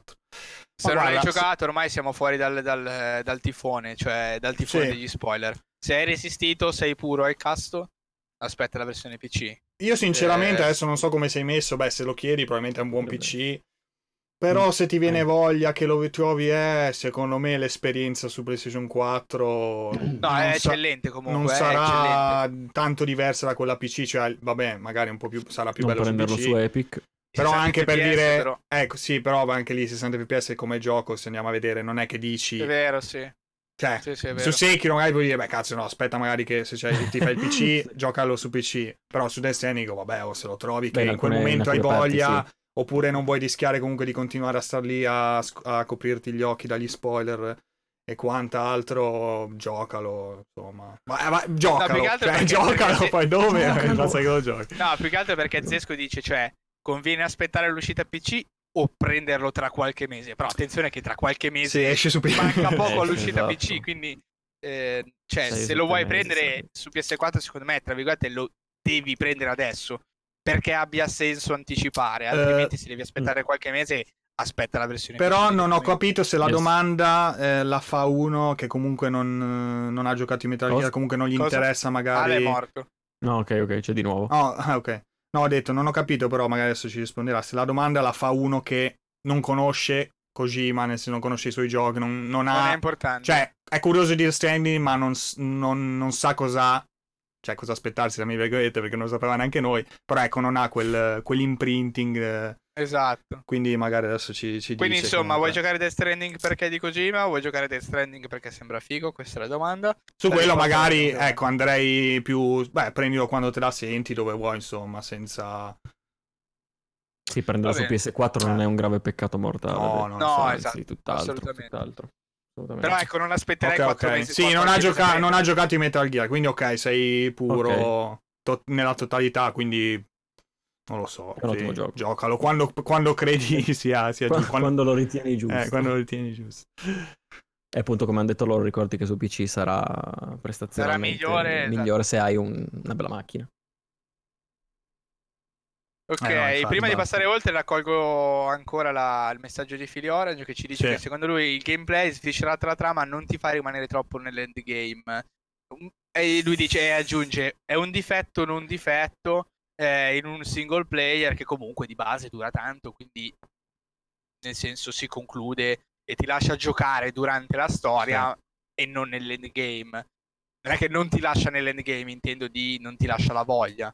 Non lo so, io in realtà ho questa, diciamo, potentissima repulsione a tornare su storie che mi hanno colpito emotivamente, quindi ho finito il gioco, l'ho messo lì e sto aspettando che il mio stomaco lo possa ricevere ancora Death Stranding. No, però ho avuto tanta voglia di giocarlo ancora nel gameplay, in realtà io, cioè, mi ha lasciato qualcosa anche il gameplay, cioè io ho speso tantissimo tempo a giocare. Sì, pure però io smaschero un attimo Filippo, perché avevamo avuto una conversazione in privato su questo, che appartiene a quella categoria di giocatori come me che una volta visti i titoli di coda perde interesse. Sì, pure io, assolutamente. Ecco, io ho fatto questo e questo gioco non mi ha dato questa sensazione, anzi ho continuato un sacco. E dato che io e Eric ci siamo messi d'accordo per la quinta e per la seconda posizione, e anche la mia seconda posizione, Death Stranding. Cosa? È anche la mia, è incredibile! Oh, è incredibile. Anche quella di Mattia è ancora più incredibile. Sì, anche la mia è andata così. Le posizioni, sì, quindi sì. Nessuno ha il interessante. Beh, io posso aggiungere solo un paio di cose in realtà a quello che ha detto Eri, perché alla fine non è che voglio fare il pappagallo e ripetere esattamente la stessa cosa. È quello Death Stranding. Diffidate di quelli dei classici che vanno controcorrente e dicono ma portare pacchi da un punto A a un punto B, ma cos'è? Sì, perché c'è da dire che sono delle teste di cazzo, cioè Amazon Simulator. Ragazzi, uno dei miei giochi preferiti di sempre, che è Super Mario Bros, è andare dal punto A al punto B saltando. Wow, che figata! Saltando su dei funghi. Saltando su dei funghi, vabbè, no, saltando è la meccanica principale. Il come lo fai è esplosivo. Anche io sono rimasto sorpresissimo, perché mi aspettavo qualcosa di un po' più classico e meno meno movimentato di questo. E invece mi sono trovato, appunto, a finire i titoli di coda e poi dire aspetta, ricontinuo ancora, faccio queste cose perché sto volando. Sei diventato un mulo. No, mulo. Effettivamente non spoileriamo, ma lo siamo diventati un po' tutti, secondo me. Occhiolino. Sì, esatto. Un pochetto sì, ma sono diventato in realtà fan proprio di ciò che ha inserito nei muli, di ciò che ha inserito a livello multiplayer, a livello di aiuto sociale. Ma delle gambe. Sì, quello sì, è vero. Molto interessante. Quello veramente, come ho detto prima, è stato veramente un punto fortissimo. Perché non spoileriamo niente, comunque sono state fatte le dichiarazioni su determinati motivazioni per cui l'online è così, e bisogna dire che a posteriori funziona as intended al 100%, un'esecuzione magistrale. Tra l'altro, ragazzi, 80 ore di gioco, io non ho mai visto un glitch. Poi chiaramente, ragazzi, apriamo YouTube e troviamo l'infinito, perché comunque un paio di fisiche, di glitch di fisica. Un paio. Io devo dire che non ho... Sì, perché a un certo punto ero tipo su una montagna, sono saltato e il mio personaggio è caduto per 3 ore, poi è morto. E ho detto, vabbè, la prima morte l'ho fatta senza ma era fatta apposta, di sprofondare. Maestro. Non ho capito se Mattia stava dicendo qualcosa, cioè mentre parlavo. Ti avevo sentito. Mattia mi sembra non abbia diritto di parola. Beh, è fatto la mossa.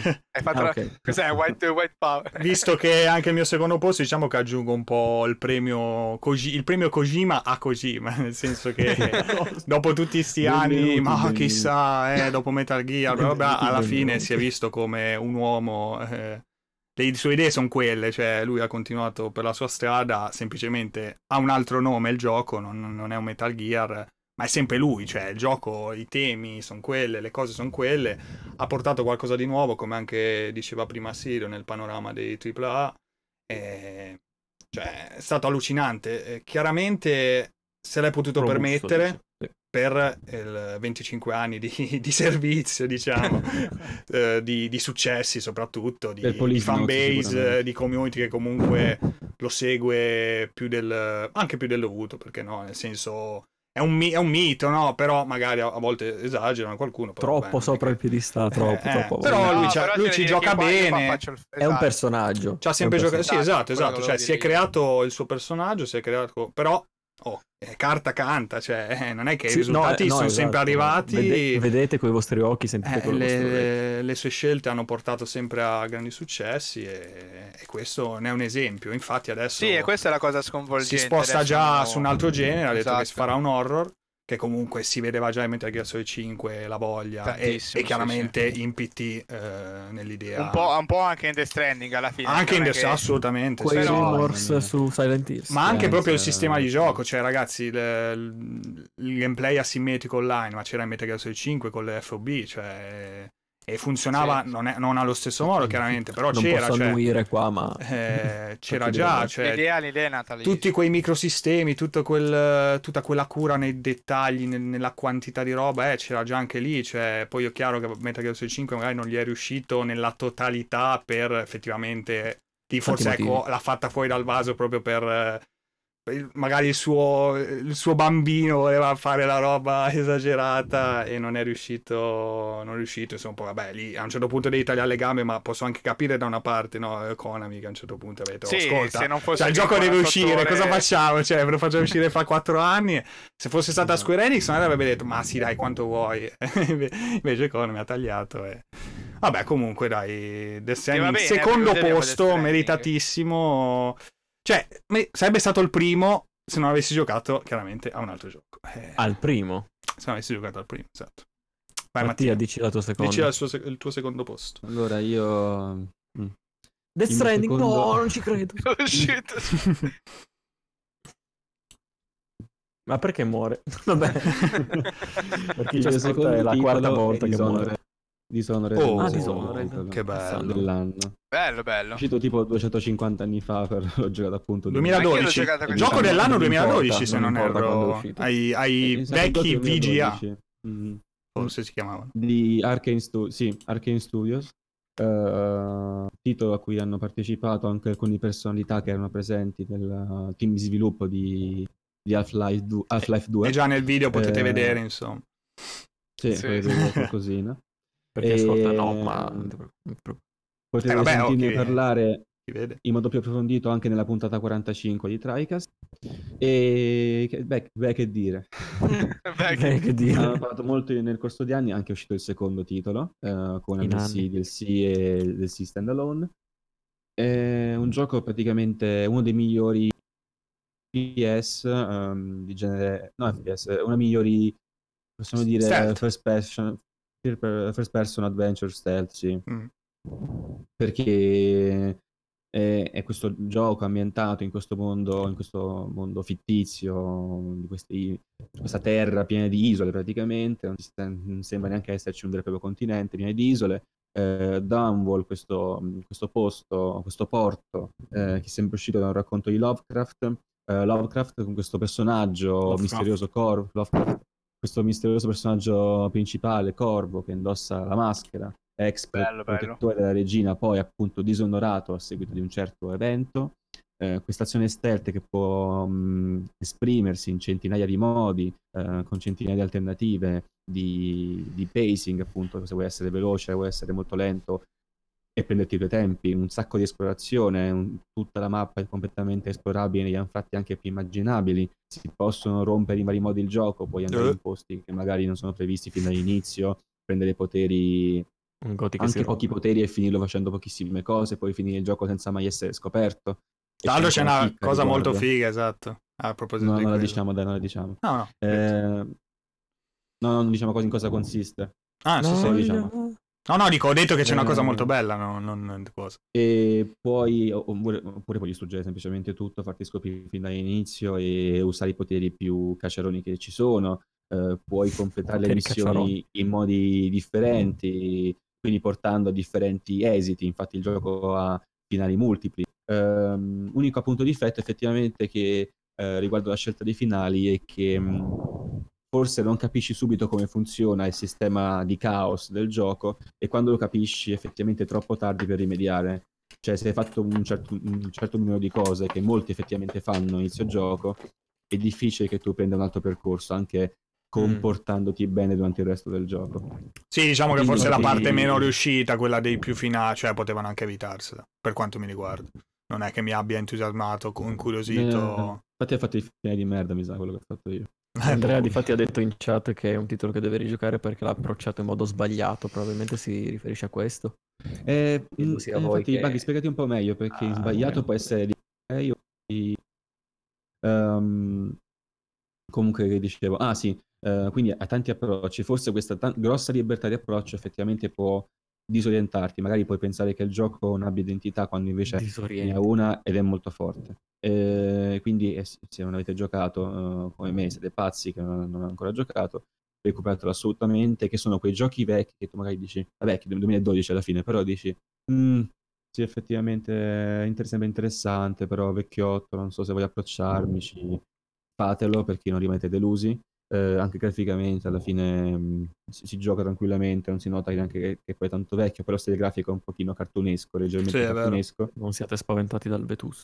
È veramente opzioni, un sacco di opzioni, e poi divertenti, perché ti diverti ovviamente a sperimentare, esplorare la mappa, vedere ma questa cosa cosa fa, se faccio così cosa accade, e se uso questo strumento cosa succede alla mappa. È tutto ha un suo perché, una sua spiegazione.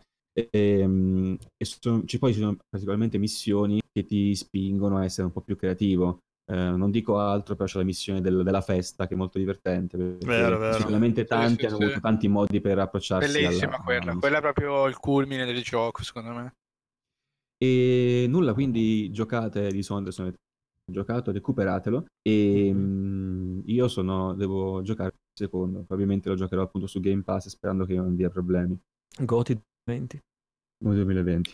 Vediamo un po'. Zesco dice bellissimo, lo giocai tutto quanto in stealth. Buggy dice dunque, io credendo che fosse uno stealth puro facevo save scamming ogni volta che venivo scoperto. Ok, ricaricavo il gioco praticamente. Quando in realtà è più divertente agire al volo. Volta che le cose non vanno verso giusto. A volte anch'io ho ricaricato, perché ti fai in mente un'idea di ciò che vuoi fare nella missione, effettivamente poi se questa idea viene distrutta da un errore di percorso, viene a ricaricare, non ricarichi ogni 10 secondi perché sennò è una scocciatura. Prima della porta, salvi, esci dalla porta e niente, continui così, un loop infinito. Dark Souls. No, è vero. E poi Buggy dice per l'ombra del fatto che vuol dire tipo le bombe, pistole, ok. Perfetto. Mi fa piacere. Però sì, sull'approccio diciamo che sono d'accordo anch'io, quello che dice Andrea, perché comunque non è un gioco così semplice proprio da approcciare, perché devi avere proprio la voglia di metterti lì e effettivamente comprendere tutte le meccaniche del gioco, e soprattutto quando puoi fare determinate cose, cioè perché proprio questa mancanza di script, di cose, esatto, quella libertà così ti può confondere, visto che tanti giochi ormai sono molto più su binari.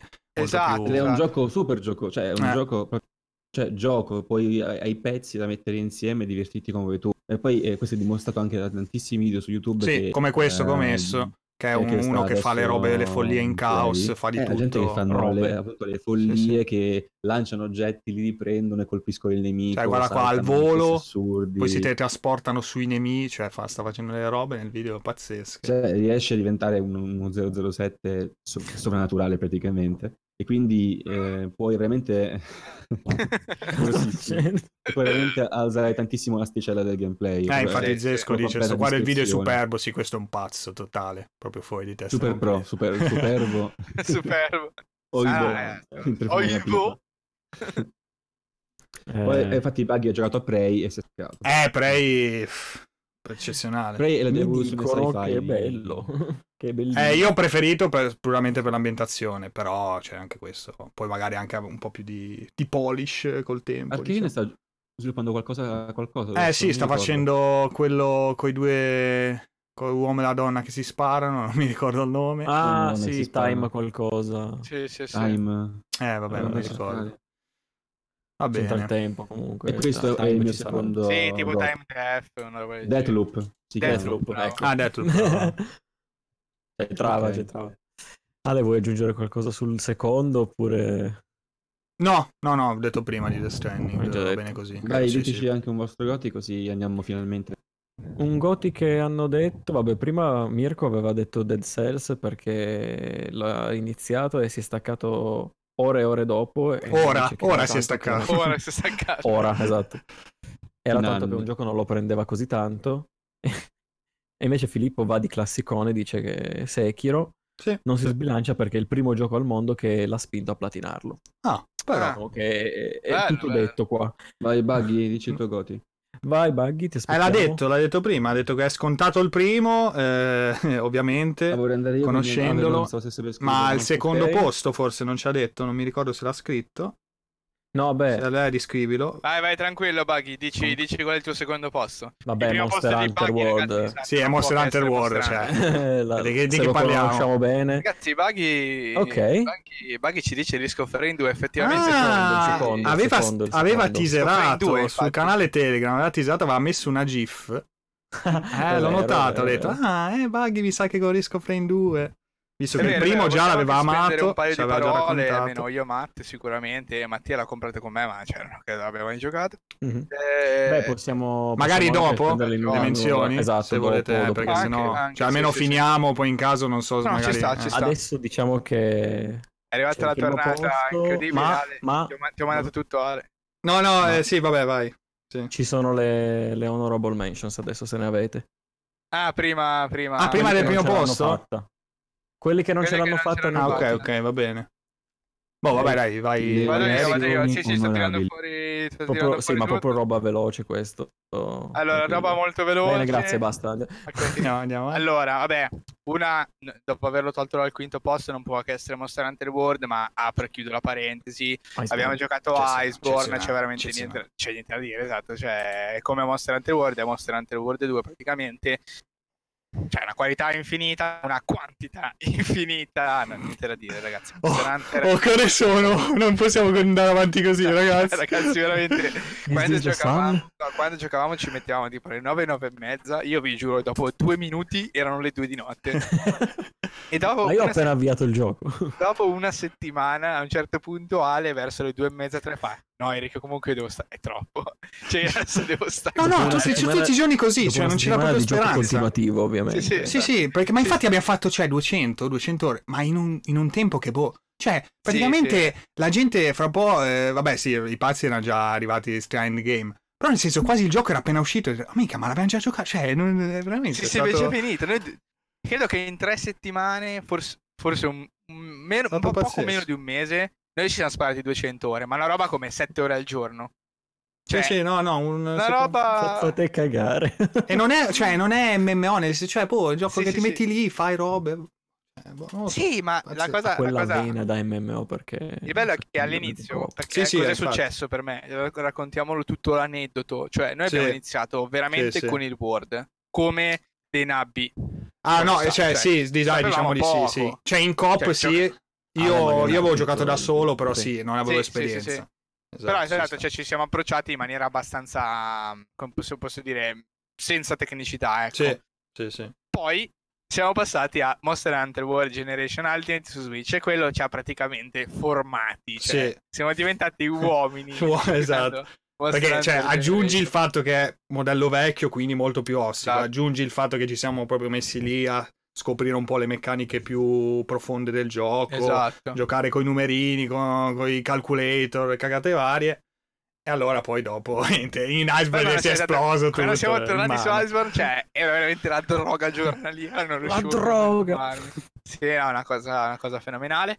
Andiamo avanti, ragazzi. L'altra mention è qualcosa che forse moltissimi non si aspetteranno, ma che mi sentivo di doverlo fare. Ne abbiamo parlato in questi giorni, ragazzi. L'altra mention è The Division. Minchia, anche io l'ho messo in mente. Visto? Sì, The Division, perché ragazzi, io devo dire che abbiamo giocato The Division e io per un totale di 50-60 euro, una cosa così, abbiamo giocato la campagna, ci mancano i DLC e vabbè la parte diciamo di endgame. Sì. Io devo dire che per essere un gioco Ubisoft tra virgolette di massa, per essere uno sparatutto, giocato tra l'altro molti anni dopo perché è uscito nel 2015, 14, 15 sì. Giocato tanti anni dopo. Non mi ricordo il pretesto. Cercavamo un gioco in cooperativa. Ragazzi, The Division era interessante. Giocavo con i miei amici sull'Xbox. Cioè, praticamente fa parte di tutte quelle produzioni che io scarto a prescindere. Un po' per personale, perché non gioco tanto di sparatutto, e un po' perché comunque è il gioco tra virgolette annuale Ubisoft, da cui tendenzialmente non trago tanti benefici. Ma vuol dire che in realtà mi ha veramente stupito, perché io mi sono divertito veramente tanto. No, pure io. A giocare a The Division, qualità grafica veramente eccezionale, New York innevata, bellissima. Le macchine. Qualità anche le nelle missioni, co-op, muoversi, nuovi drop, mandare avanti. Ma il sistema anche di gioco, comunque il sistema numerico, sì, non è neanche così semplice da dire un gioco, esatto, per tutti, cioè è bello complesso, cioè sì, col poligono, sì, il coso, comunque tutte le varie meccaniche di DPS, cambia arma, cambia quello, cambia l'altro, esatto, le abilità, le skill, sì, tra l'altro al 30, che noi livello 30 al massimo, che poi si sblocca, no, tutte le robe del game, abbiamo sbloccato, cioè, e ci siamo fermati, ma abbiamo sbloccato un botto di roba, quindi gli oggetti leggendari con più skill che poi si combinano, le corse di mie di net, le varie build che puoi inserire, diciamo, per cambiarle al volo facendo la missione, quindi c'è magari la build appunto da curatore, ti scambi, diventi curatore.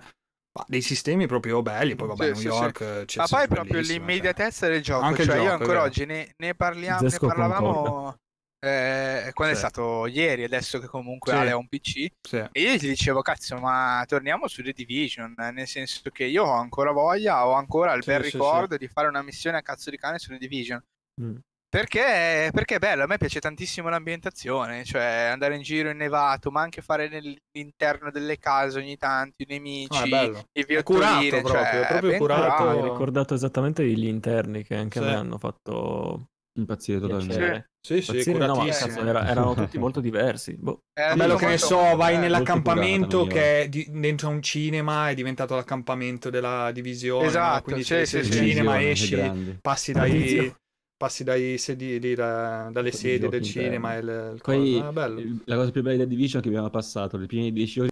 Poi abbiamo iniziato a giocare, cioè 10 sono state risate, dalla 11esima abbiamo iniziato a non ridere più, poi esatto. Tra l'altro Zesco in chat conferma una mia grande paura, perché ad una certa abbiamo anche detto giustamente, ma perché invece di giocare l'endgame di The Division non ci buttiamo su The Division 2, che ormai comunque è nuovo, meccaniche nuove, e io quello che avevo risposto ad Ale era proprio che avevo paura. Mi dà fastidio lasciare l'ambientazione, sì, invernale. Però io ho visto dei video, cioè a me comunque piace molto anche il 2. Ci sta. Anche un po' più varia. Secondo lui è molto anonimo. Forse un po' più varia, cioè comunque cambia un po' di più tra urbana e insomma piena di roba, di flora. Vedremo. Sicuramente, sì, sicuramente lo gioco. Cioè... Ale dice varia, Zesco dice anonima. Potrebbe essere un mix, sì, tra le due. Vedremo. Mi piace meno, ci sta. No, veramente bel gioco, sì. Infatti l'ho messo ora, perdonatemi, io, ma ruberò ancora 5 minuti con i miei Honorable Mention. Allora, diciamo che sono riassumibili, credo, in 3. Cioè ne metto 3 in un involucro unico, che è il genere, diciamo, dei walking simulator, un genere a cui io non mi sono avvicinato tantissimo, ma che quest'anno ho un po' scoperto. Non me la sentivo comunque di mettere nessuno dei 3 sopra gli altri, perché comunque gli altri fanno anche parte di un genere che a me piace, quindi di base, diciamo, personalmente li reputo superiori. Quali sono questi 3 giochi però, diciamo, d'eccellenza? What Remains of Edith Finch, il primo, sì, The Town of Light e The Stanley Parable. Tutti e 3 giocati nell'arco di quest'anno. Tra l'altro mi ero pure dimenticato di What Remains of Edith Finch. Pure io, poverino, che avevo... No, infatti io l'ho giocato l'anno scorso, non lo so, non mi ricordo, vabbè, poco male bellissimo, sì, giocatore. Devo dire che tutte e 3, allora, sono 3 giochi completamente differenti, cioè che hanno dei picchi di qualità proprio in 3 punti differenti. Forse quello che mi ha più stupito è What Remains of Edith Finch, perché comunque, nonostante sia un walking simulator, ha degli escamotage di interazione a fine narrativo veramente eccellenti, cioè penso mai esperiti. Alcuni, ce ne sono un paio che non spoilero per lasciare la sorpresa, ma fidatevi, ce ne sono un paio in cui vi raccontano narrazione, sentimenti, emozioni, cavoli, ho capito, tramite il pad, che è veramente una roba, cioè non lo so, cioè fatta una cosa veramente eccellente, e quindi non potevo non nominarlo nel 2019. Stanley Parable ha una narrazione di fatto, una voce, cioè non c'è neanche da parlare, c'è un piacere solamente giocare. Stanley Parable scivola via velocissimo, è un lavoro colossale del doppiatore in realtà, della voce narrante più che del doppiatore, che ti guida lungo tutta la storia in un misto veramente di ironia, sarcasmo continuo, e possiamo dire un po' di, come posso dire, denuncia sociale, per dirla così, nel senso di veramente ben fatto.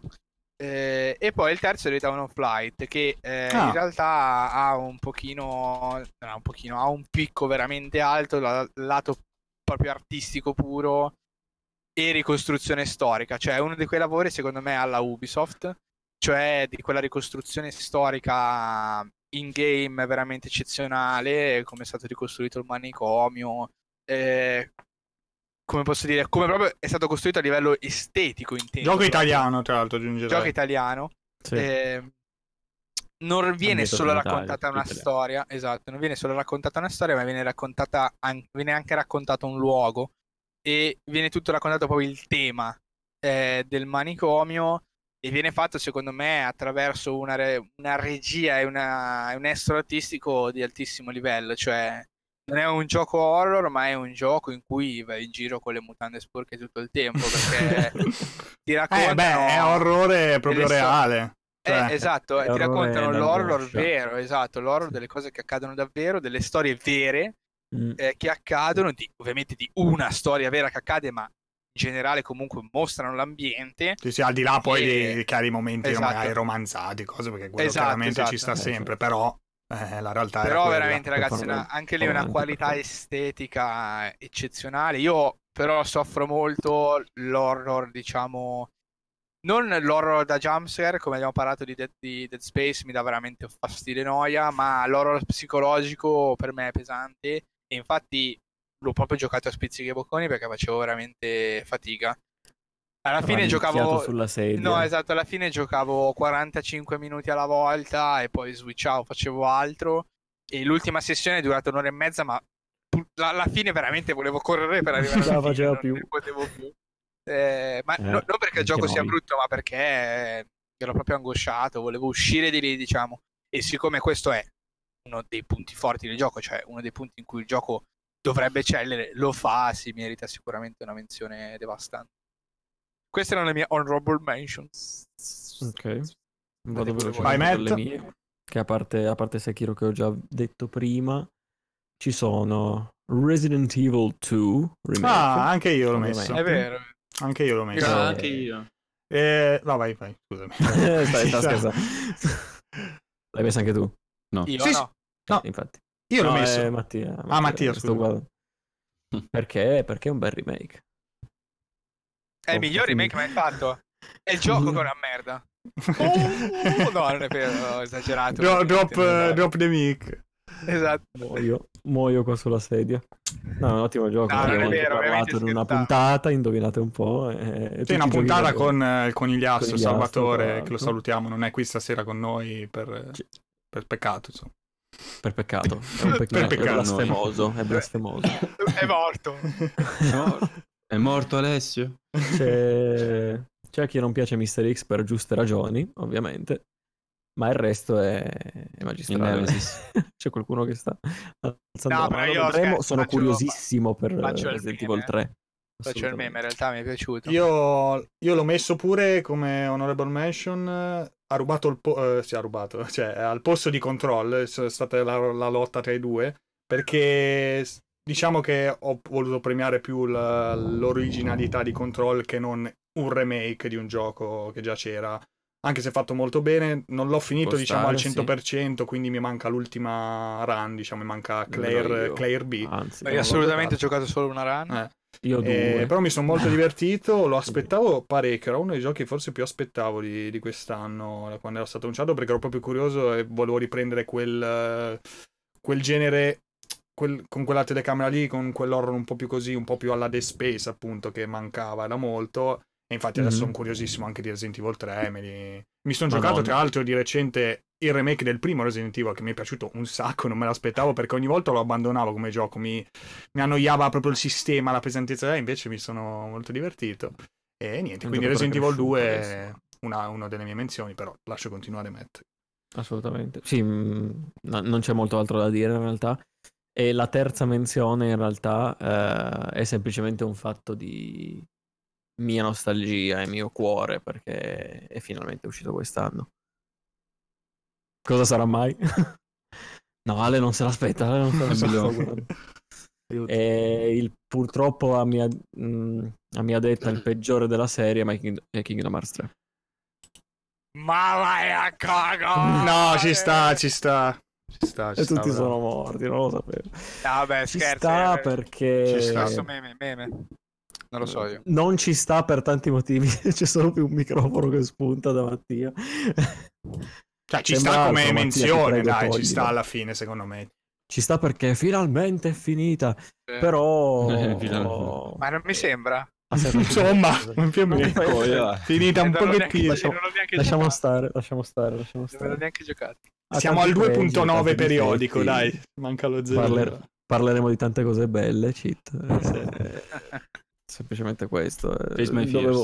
Dovevo menzionarlo, ma i giochi veri sono quelli precedenti. Assolutamente. C'è altri? Qualcuno ha altre menzioni che vuole fare? Mattia è pieno di giochi. Non so se Matt ha finito. Allora, perché Hollow Knight l'ho detto prima, Resident Evil 2 mi sono collegato. Ah, ok, Iceborne.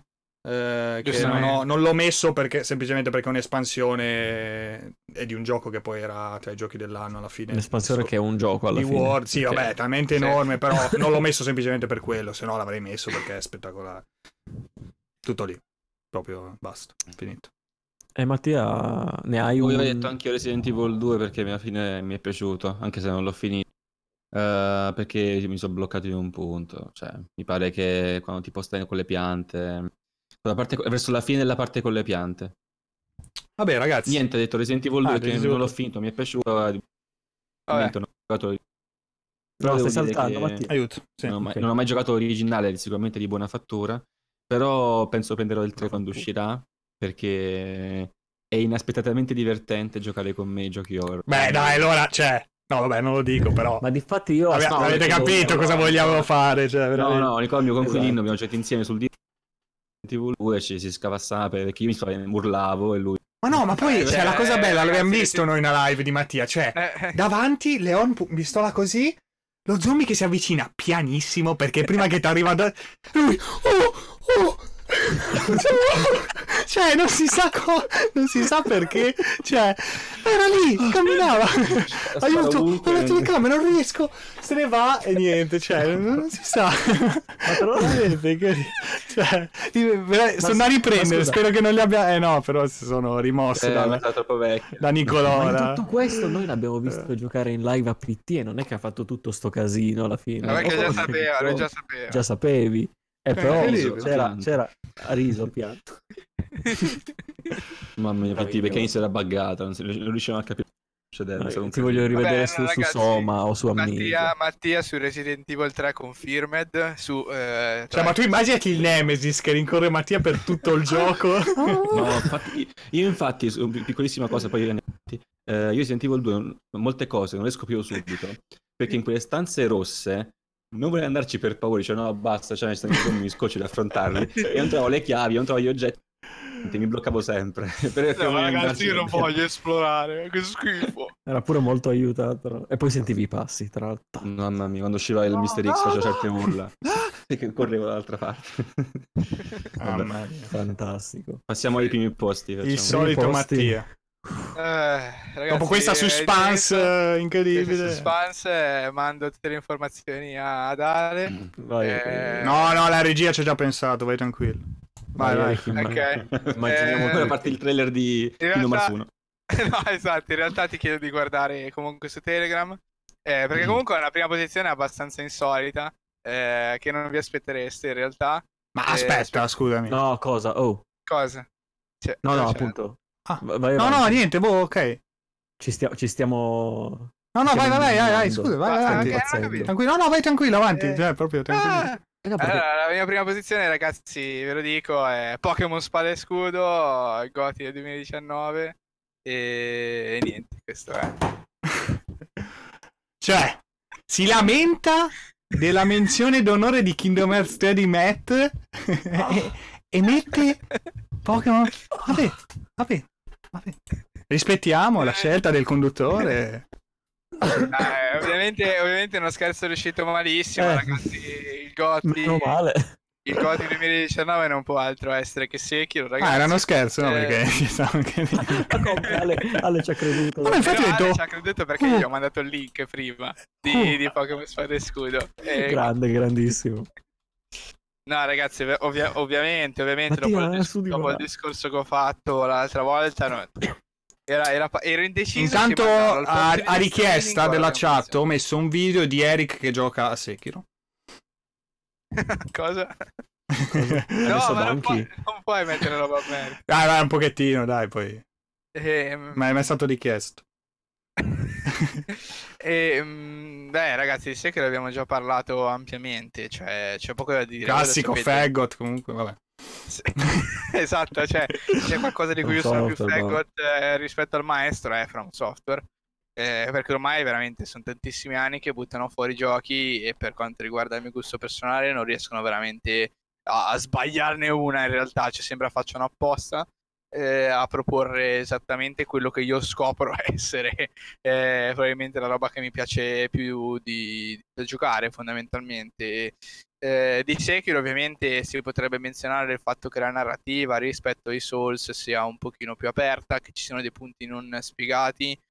Sicuramente questo è stato un punto che non ho apprezzato pieno, nel senso che avrei preferito un contenitore più ampio come quello di Dark Souls, del tempo distorto, che è diventato negli anni un meme, ma che originalmente è un'ottima giustificazione. No, esatto, cioè originalmente era un contenitore sia di lore che di multiplayer per riuscire a incastonare tutte le cose che altrimenti sarebbe stato difficile spiegare. Diciamo, è diventata un po' una supercazzola, ma in realtà è una motivazione reale nel gioco. In Sekiro questa cosa non perviene, nel senso che ci sono alcuni fattori che entrano in gioco che da cui provenienza non viene mai spiegata. Neanche andandosi a studiare i vari miti proprio fondanti che hanno dato il via al folklore di Sekiro. Quelli erano molto interessanti. Esatto, quelli erano molto belli, però non coprivano comunque, cioè neanche una ricerca che non è appunto parte integrante dell'esperienza è riuscita a toppare, a mettere alcune toppe.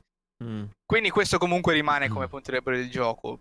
Però l'esperienza ludica che c'è dietro per me, cioè, è troppo elevata. Cioè io ho speso 140 ore su Sekiro, arrivando in un fiato solo al platino e tra virgolette pentendomi di averlo platinato, perché di fatto dopo il platino cancelli Steam, tipo rimuovi la memoria. Cambia campi Steam. Io ho ancora voglia di giocarlo, tra l'altro ogni tanto ci penso, cioè non esagero nel dire che probabilmente è diventato tra virgolette il nuovo Dark Souls, nel senso che come facevo prima io, cioè aprivo Dark Souls praticamente una volta all'anno per fare qualcosa, a maggior ragione poi è arrivata la remaster, quindi ok, il pretesto mi era stato dato sotto il culo. Con Sekiro io penso di aprirlo molto presto, non sto dicendo che domani inizio una nuova run di Sekiro, però dopo quasi un anno dal lancio comincio a sentire la stessa sensazione che sentivo quando giocai Dark Souls e passava un po' di tempo, cioè la voglia potente di tornare a giocarlo. E sicuramente lo farò, magari lo faremo insieme in live, magari invece no, vediamo un po' come... Magari vi fottete. Magari vi fottete, dipende, perché a me piacerebbe molto fare l'unica cosa che mi resta da fare, cioè... È una run no power up sostanzialmente, cioè quella che sarebbe la sul level 1 dei Dark Souls, che è ovviamente in Sekiro l'incoronazione proprio del gioco, nel senso che ti privi di tutti i power up che il gioco ti darebbe per giocare al gioco puro, di fatto alla meccanica pura del parare e rispondere in maniera quasi ossessiva. E quindi Rip Speedrun dice Sirio che ho messo. No, ma che Rip Speedrun, anzi, io vorrei vedere. Io tra l'altro ho anche Roberto! La prima metà del gioco l'ho speedrunnata, dopo ho lasciato. Sfruttando anche un paio di glitch che appunto erano stati scoperti in rete. Insomma, è un gioco che è uscito. Cosa? Hai nuotato nei muri? No, quello non è... No, non ancora. Ho saltato il... come si chiama? Il toro. Si è fatto lo schifo il toro. e c'è un secondo che non mi ricordo quale fosse, ma è minore. Coso... come si chiama quello? Gyobu. Sai che lo puoi buttare giù? No, non ho fatto quello. Adesso mi sfugge cosa ho fatto. Allora, è una cosa minore, però non così potente come uno skip. Okay. Boh, semplicemente per dire che avevo talmente voglia di giocare che anche dopo che l'avevo platinato cercavo altri obiettivi in game. Vediamo, magari lo portiamo in live. In realtà adesso c'è tanta carne nel fuoco tra Half-Life e Human Fall Flat. Quindi... No, beh, Human Fall Flat si fa alla fine quando si può, dai. Vero, però ci sta. È figo. Difatti è talmente figo, ragazzi, che il mio... No. Questo è il mio Goti, ragazzi, non poteva essere altro, a parte lo scherzo di... Tra l'altro io non credevo che avreste reagito così, pensavo che mi mandavate a cagare, invece Ale è rimasto sconcertato. No, io ti giuro, no, perché quando l'hai detto ho detto, ma cazzo, ma quindi di Sekiro aveva già parlato, cioè mi è venuto proprio quello, perché hai capito? E poi ho guardato sopra i link e ho detto, no, ma no, che cazzo stai... Cioè, boh. Io mi immaginavo, Ale, guarda il link... Ma che è sta cafona? No, assolutamente. No, però ho detto, oh, magari... Ragazzi, esatto, e di Pokémon parleremo ancora, ragazzi, mi sto facendo... Preparatevi perché... No, basta! Fermiamo la petizione per fermare. No, preparatevi perché c'è la seconda parte del discorso, sì, cioè quella incentrata sulla qualità del combat system, cioè del competitivo, dell'abilità, sì, cioè il vero Pokémon... Se ti fai il tuo podcast, ok. Salute. Stavo guardando Ale alla parola qualità, come reagiva.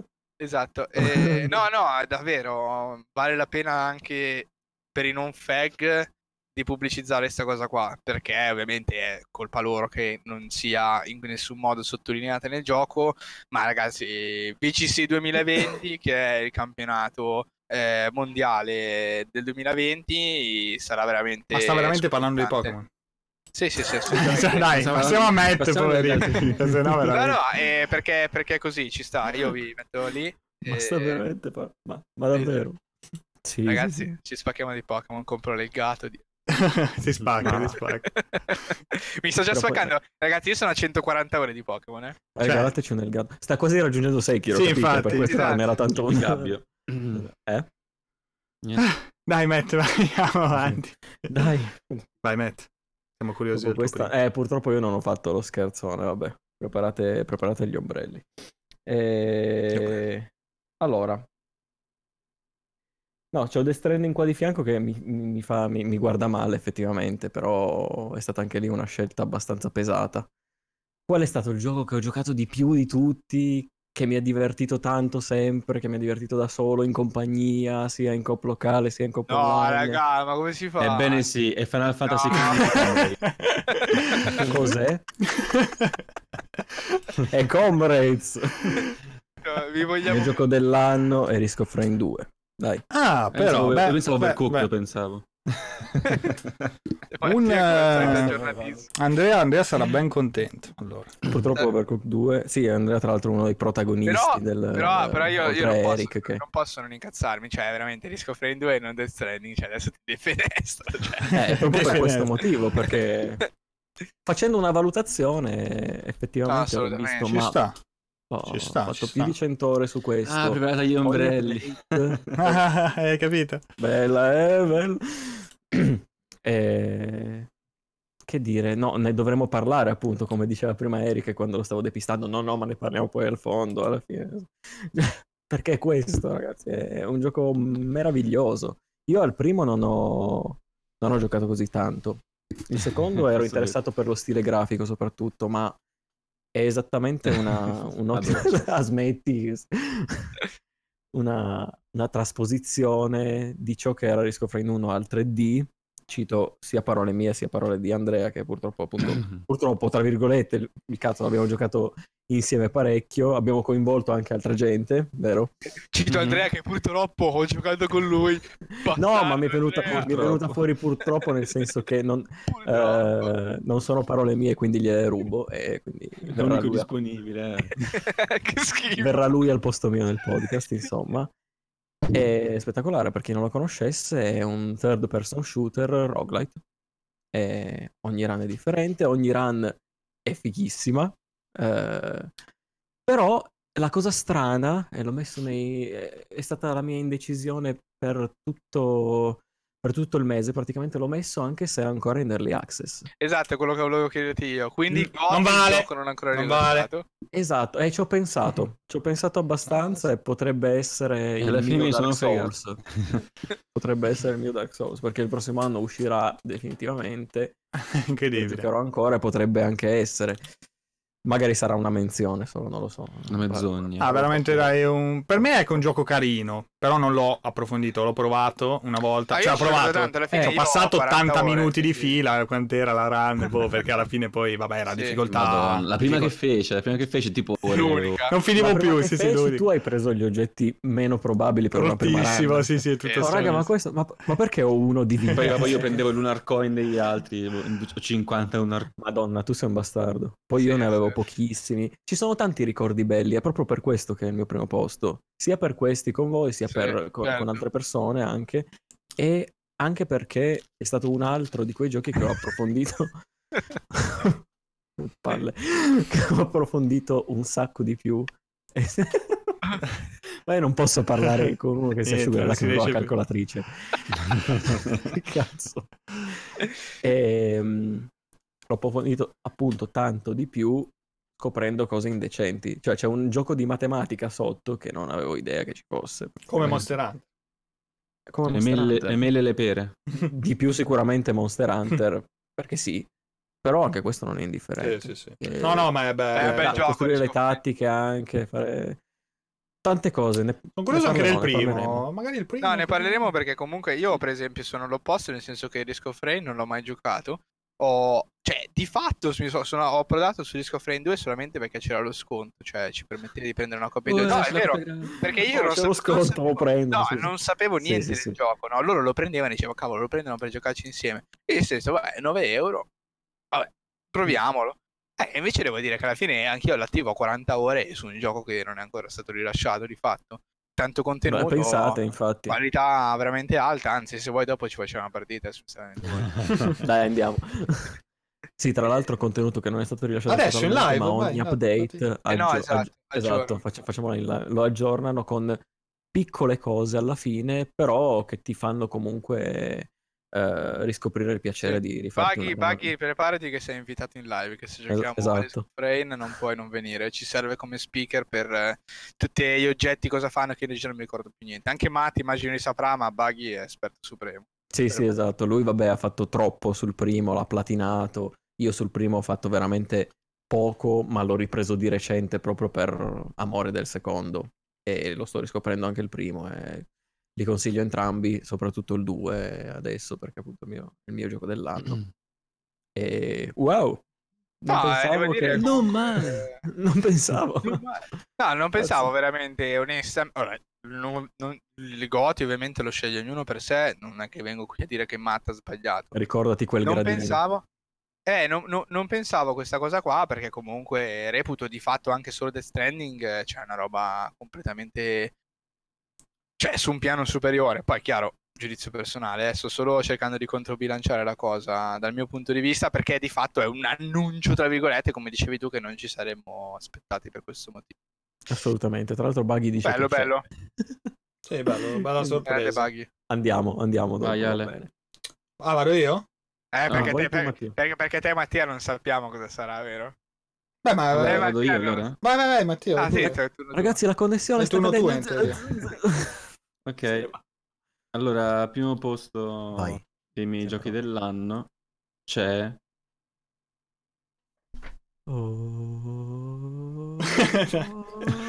Dai, che Control. Control. Incredibile. Però, scusa, adesso metto in crisi Mattia con una cosa, con un appunto.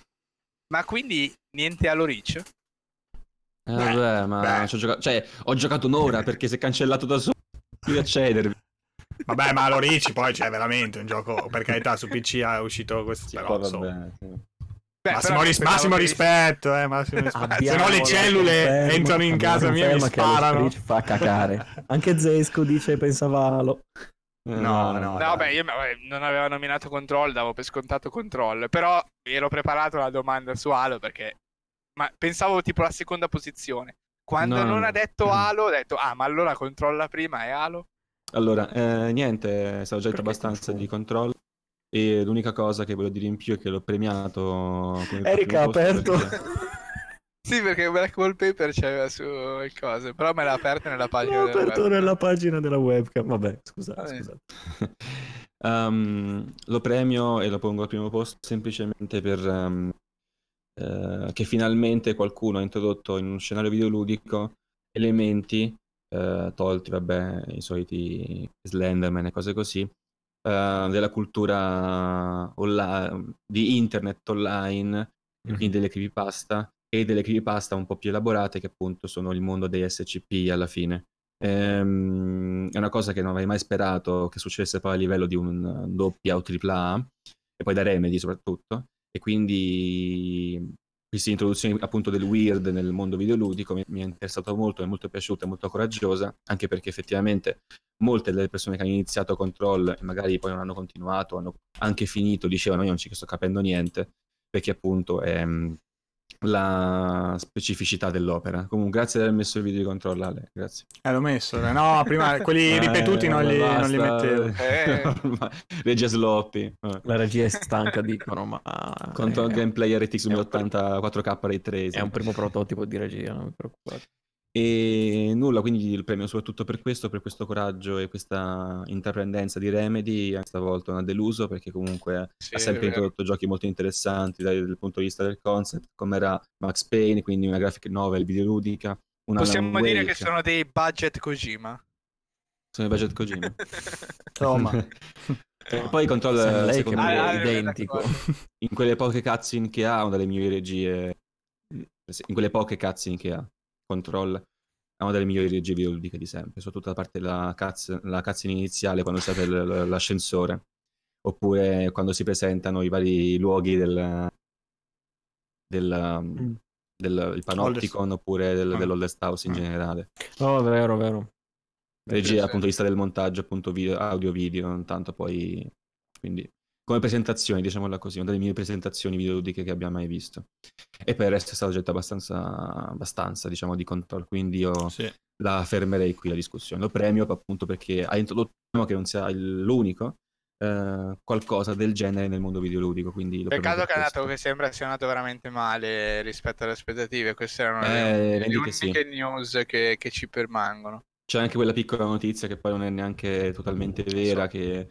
l'Epic Store che voleva metterlo, com'era l'Epic Store? No, cos'era? Che voleva mettere gratis Control, si sono lamentati perché ha già fatto poche vendite, cos'era?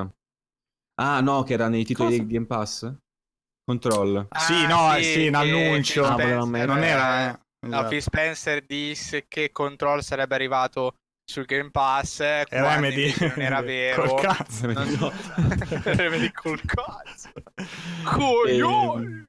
E quindi sì, molto coraggiosi, molto interessante, e poi con i prossimi spero si veda qualcosa che crei, non dico altro, un'interconnessione che non si è mai vista nel mondo videoludico. Uno stand game. Uno stand game. Quindi ecco. Che hai detto, Eric? No, però dicevo, allora aspetti del sì, sicuramente. Però mi chiedono un gioco così originale, perché i DLC a sto punto e non un seguito. Perché non hanno budget. Non so. Forse no, Control 2 suonava male. Mille motivi, assolutamente. Tra l'altro un consiglio... Ah no, scusami, pensavo avessi finito. Vabbè. No, mille motivi per cui potrebbe essere. Io avrei... Chiaro, non l'avremmo saputo subito e magari arriverà comunque. Non lo so, il loro piano dall'inizio avevano i DLC. Dipende, però secondo me ci stava molto bene un seguito in realtà, più che un DLC che si propone di essere piccolino rispetto al gioco. Sì, però non sembra neanche essere standalone, sembra essere un DLC e basta. Esatto. Cioè non è che dici una standalone, allora cavolo, è tipo potrebbe anche essere, ma la vedo super difficile, una sorta di Blood and Wine come è stato per The Witcher 3, ma la vedo super difficile. A livello di... Perché c'è poco tempo, perché esce subito, cioè subito tra virgolette, nel senso esce presto. Esce presto e sono più pacchetti di DLC, quindi tanta roba ma pacchettizzata, piccoli blocchi. Vai, vediamo, magari poche persone lavorano appunto alle spedizioni, alle fondamenta, che sono questi due DLC che devono uscire, che sono molto semplici tra virgolette, e il grosso del team sta lavorando appunto su quello che sarà il DLC di fine anno prossimo. In ogni caso dipende cosa farà poi Remedy. Secondo me si affiancherà un'altra volta a una major, che sia magari Sony, e non magari un'altra volta ma lo fanno questo, perché secondo me non vogliono restare indipendenti un'altra volta, hanno capito che non ce la fanno. Se vogliono fare qualcosa adesso di oltre per la loro ambizione non ce la possono fare, cioè è impossibile. No, un consiglio, fa fatica, un consiglio che volevo dare così molto a caso, ma chiudo subito. Se vi è piaciuto tanto Control, anche agli ascoltatori, giocatevi The Evil Within 2, cazzo. Giocatevi quello. Poi mi venite a scrivere, a dire... Questa paternalità del consiglio. Basta, chiudo qua. Vai, andiamo col primo di Ale. Vai. Allora, qual è? Diciamo che, mica adesso veramente dopo tutta sta live arrivare a dover parlare, cioè ci tenevo e ormai è esploso, sono stanchissimo. Devi fare molto molto in fretta. Sì, quindi ammetto di trovarmi un po' in difficoltà. Nier Automata che mi trovo in difficoltà perché ogni cosa, perché oltre a essere il gioco dell'anno è anche uno dei giochi in generale che mi è piaciuto di più proprio in assoluto, cioè quindi non mi aspettavo, cioè già appena avevo finito, anche se doveva uscire Death Stranding, l'avevo scelto come gioco dell'anno perché non avevo dubbi, cioè ma neanche proprio, cioè chiaramente Death Stranding poteva essere, quindi action puro, un altro action puro che più o meno diciamo che allora non mi aspettavo questo gioco, cioè sapevo fosse un gran gioco perché ne avevo sentito parlare bene, però il fatto che mi interessasse di base fin quando aveva annunciato, comunque perché mi attirava l'idea, paradossalmente mi aveva allontanato dal gioco, cioè l'avevo un po' dimenticato quasi, perché avevo messo anche, mi sembra, lo spoiler bot lì che me lo copriva, per dire, cioè non volevo beccarmi robe, non mi sono sentito quindi anche discussioni di podcast e robe varie, e quindi ho finito per giocarlo recuperando prima anche il precedente Nier, appunto mi ero impuntato di recuperare prima quello a tutti i costi, perché sì, così l'ho recuperato quest'anno tra l'altro e quindi lo inserisco proprio in questo momento come menzione, ma appunto non andrò oltre, se no veramente non finiamo più. Però perché mi è piaciuto? Allora, non dico raramente per non dire mai, giusto per non esagerare, però non mi sono mai trovato davanti una progressione e un'escalation del genere in un videogioco. Cioè, a un certo punto sei lì che dici, ma questi che cioè, quante cazzo ne hanno da tirar fuori? Cosa stanno facendo? Cioè, per quanto tempo possono andare avanti a questo ritmo? Perché dici, non è possibile. Cioè, prima o poi dovranno finire le carte, gli assi nella manica, cioè... E invece no, cioè, semplicemente il gioco non si ferma, finché proprio, cioè, sei lì con le mani sciolte sul pad, a un certo punto, cioè, la play si spegne da sola, e dici, è finito adesso, ok, perché non si spegne la PlayStation. Sì, si spegne la PlayStation. Non è stato forte, fin dove potrà. Infatti. Non ero veramente pronto. Non ero pronto, cioè non me l'aspettavo proprio Mi hai messo un grande hype nel 2020? Nel 2019 di trovare un gioco del genere con altri giochi in mezzo. Cioè, gente che apprezza i videogiochi, l'ha fatto gente che apprezza sicuramente i videogiochi, gente che conosce anche noi videogiocatori, e niente, è andato tutto, quello che potevano dare secondo me l'hanno dato senza lasciare nulla, proprio nulla al caso, a nulla, cioè non lo so, ti esalta, ti stupisce, ti confonde anche, cioè fa sto mix di gameplay anche di questo action RPG, comunque senza esagerare nella complessità, poi ti mette il ballettel, sezioni anche proprio di ballettel in cui sali sull'esoscheletro e combatti quanti generi tra l'altro con la stronavina, ti cambia la telecamera mentre giochi, te la allontana, te la avvicina, te la mette dall'alto, delle robe mai viste se non appunto nel primo Nier in parte. Ed è niente, cioè, compratelo, giocatelo, cioè sinceramente non so cosa dire, è estasiato. Sì, cioè il Goti meglio presentato di TriCast. Non avete bisogno di sapere altro secondo me, cioè se proprio devo dare per gli ascoltatori un piccolo incipit, perché sostanzialmente tanto vabbè, anche qua come ho detto prima di Kojima su Death Stranding, c'è dietro una persona che comunque ha voluto continuare quasi a rischiare poi la carriera praticamente. Un pazzo, un altro pazzo. Sì, un pazzo totale, che è Yoko Taro, questo tipo individuo che conoscete per questa testa a palla che gira per le fiere, per le interviste e robe, perché ha insistito a continuare per la sua strada pur non avendo, a differenza di Kojima, il successo di vendite, di pubblico, di critica magari qualche volta, più di fanbase, magari più di nicchia, perché cioè, primo Drakengard... stato veramente, guardate anche solo i voti, è un gioco comunque molto grezzo, Drakengard 2 in realtà non è suo, quindi non conta. Poi ha fatto Nier, che in realtà Nier già un pochettino di più, tac, è salito, perché se non ricordo male era stato votato soprattutto in Giappone tra i migliori giochi di una rivista insomma giapponese, era il gioco di culto della generazione, proprio quando era iniziata la generazione corrente. E niente, questo ha insistito, cioè, tanto che comunque poi sta continuando il suo filone, perché come Nier era il seguito, diciamo, di uno dei finali di Drakengard, cioè per sta follia, ste robe giapponesi, a sua volta Nier Automata ovviamente è un seguito di Nier, quindi, ma siamo sempre di Drakengard, cioè questo è un mix folle, ma al di là di questo su cui non ho ancora approfondito ma ci tengo molto, e cosa volevo dire? Niente, perché il gioco mi è piaciuto talmente tanto che basta, dai. Stiamo andando a comprarlo. Sì, cioè, giustamente, dovete giocarlo, basta. Ma quindi la domanda è 9 milioni di dollari, che in realtà ci siamo già fatti in privato, ma ci sta, siccome l'ho chiesto io, ci sta che gli ascoltatori se lo chiedano. No, quindi prima di Nier Automata dobbiamo giocare Nier, trovare un modo di Nier. La menata è che ovviamente Nier è un gioco che si recupera un po' con difficoltà, no, perché però non c'è neanche il digitale. No, però esatto, al di là della pesantezza, però... cioè vale la pena. No, proprio recuperarlo, cioè giocarlo, sì. Perché fisicamente... cioè sì, okay, certo. Magari trovate la versione 360, forse un po' meno, costa un po' meno. Ma allora, per me... una 360. Per me sì, ne è valsa la pena, per me. Diciamo che in generale il gioco... inizia e finisce senza problemi, l'Automata parlo, senza che hai bisogno del primo, quello assolutamente, cioè potevi giocarlo tranquillamente. Però se hai giocato il primo c'è, a mio parere, una cosa in particolare è fighissima, se hai giocato il primo, se non hai giocato te la perdi, una cosa molto bella.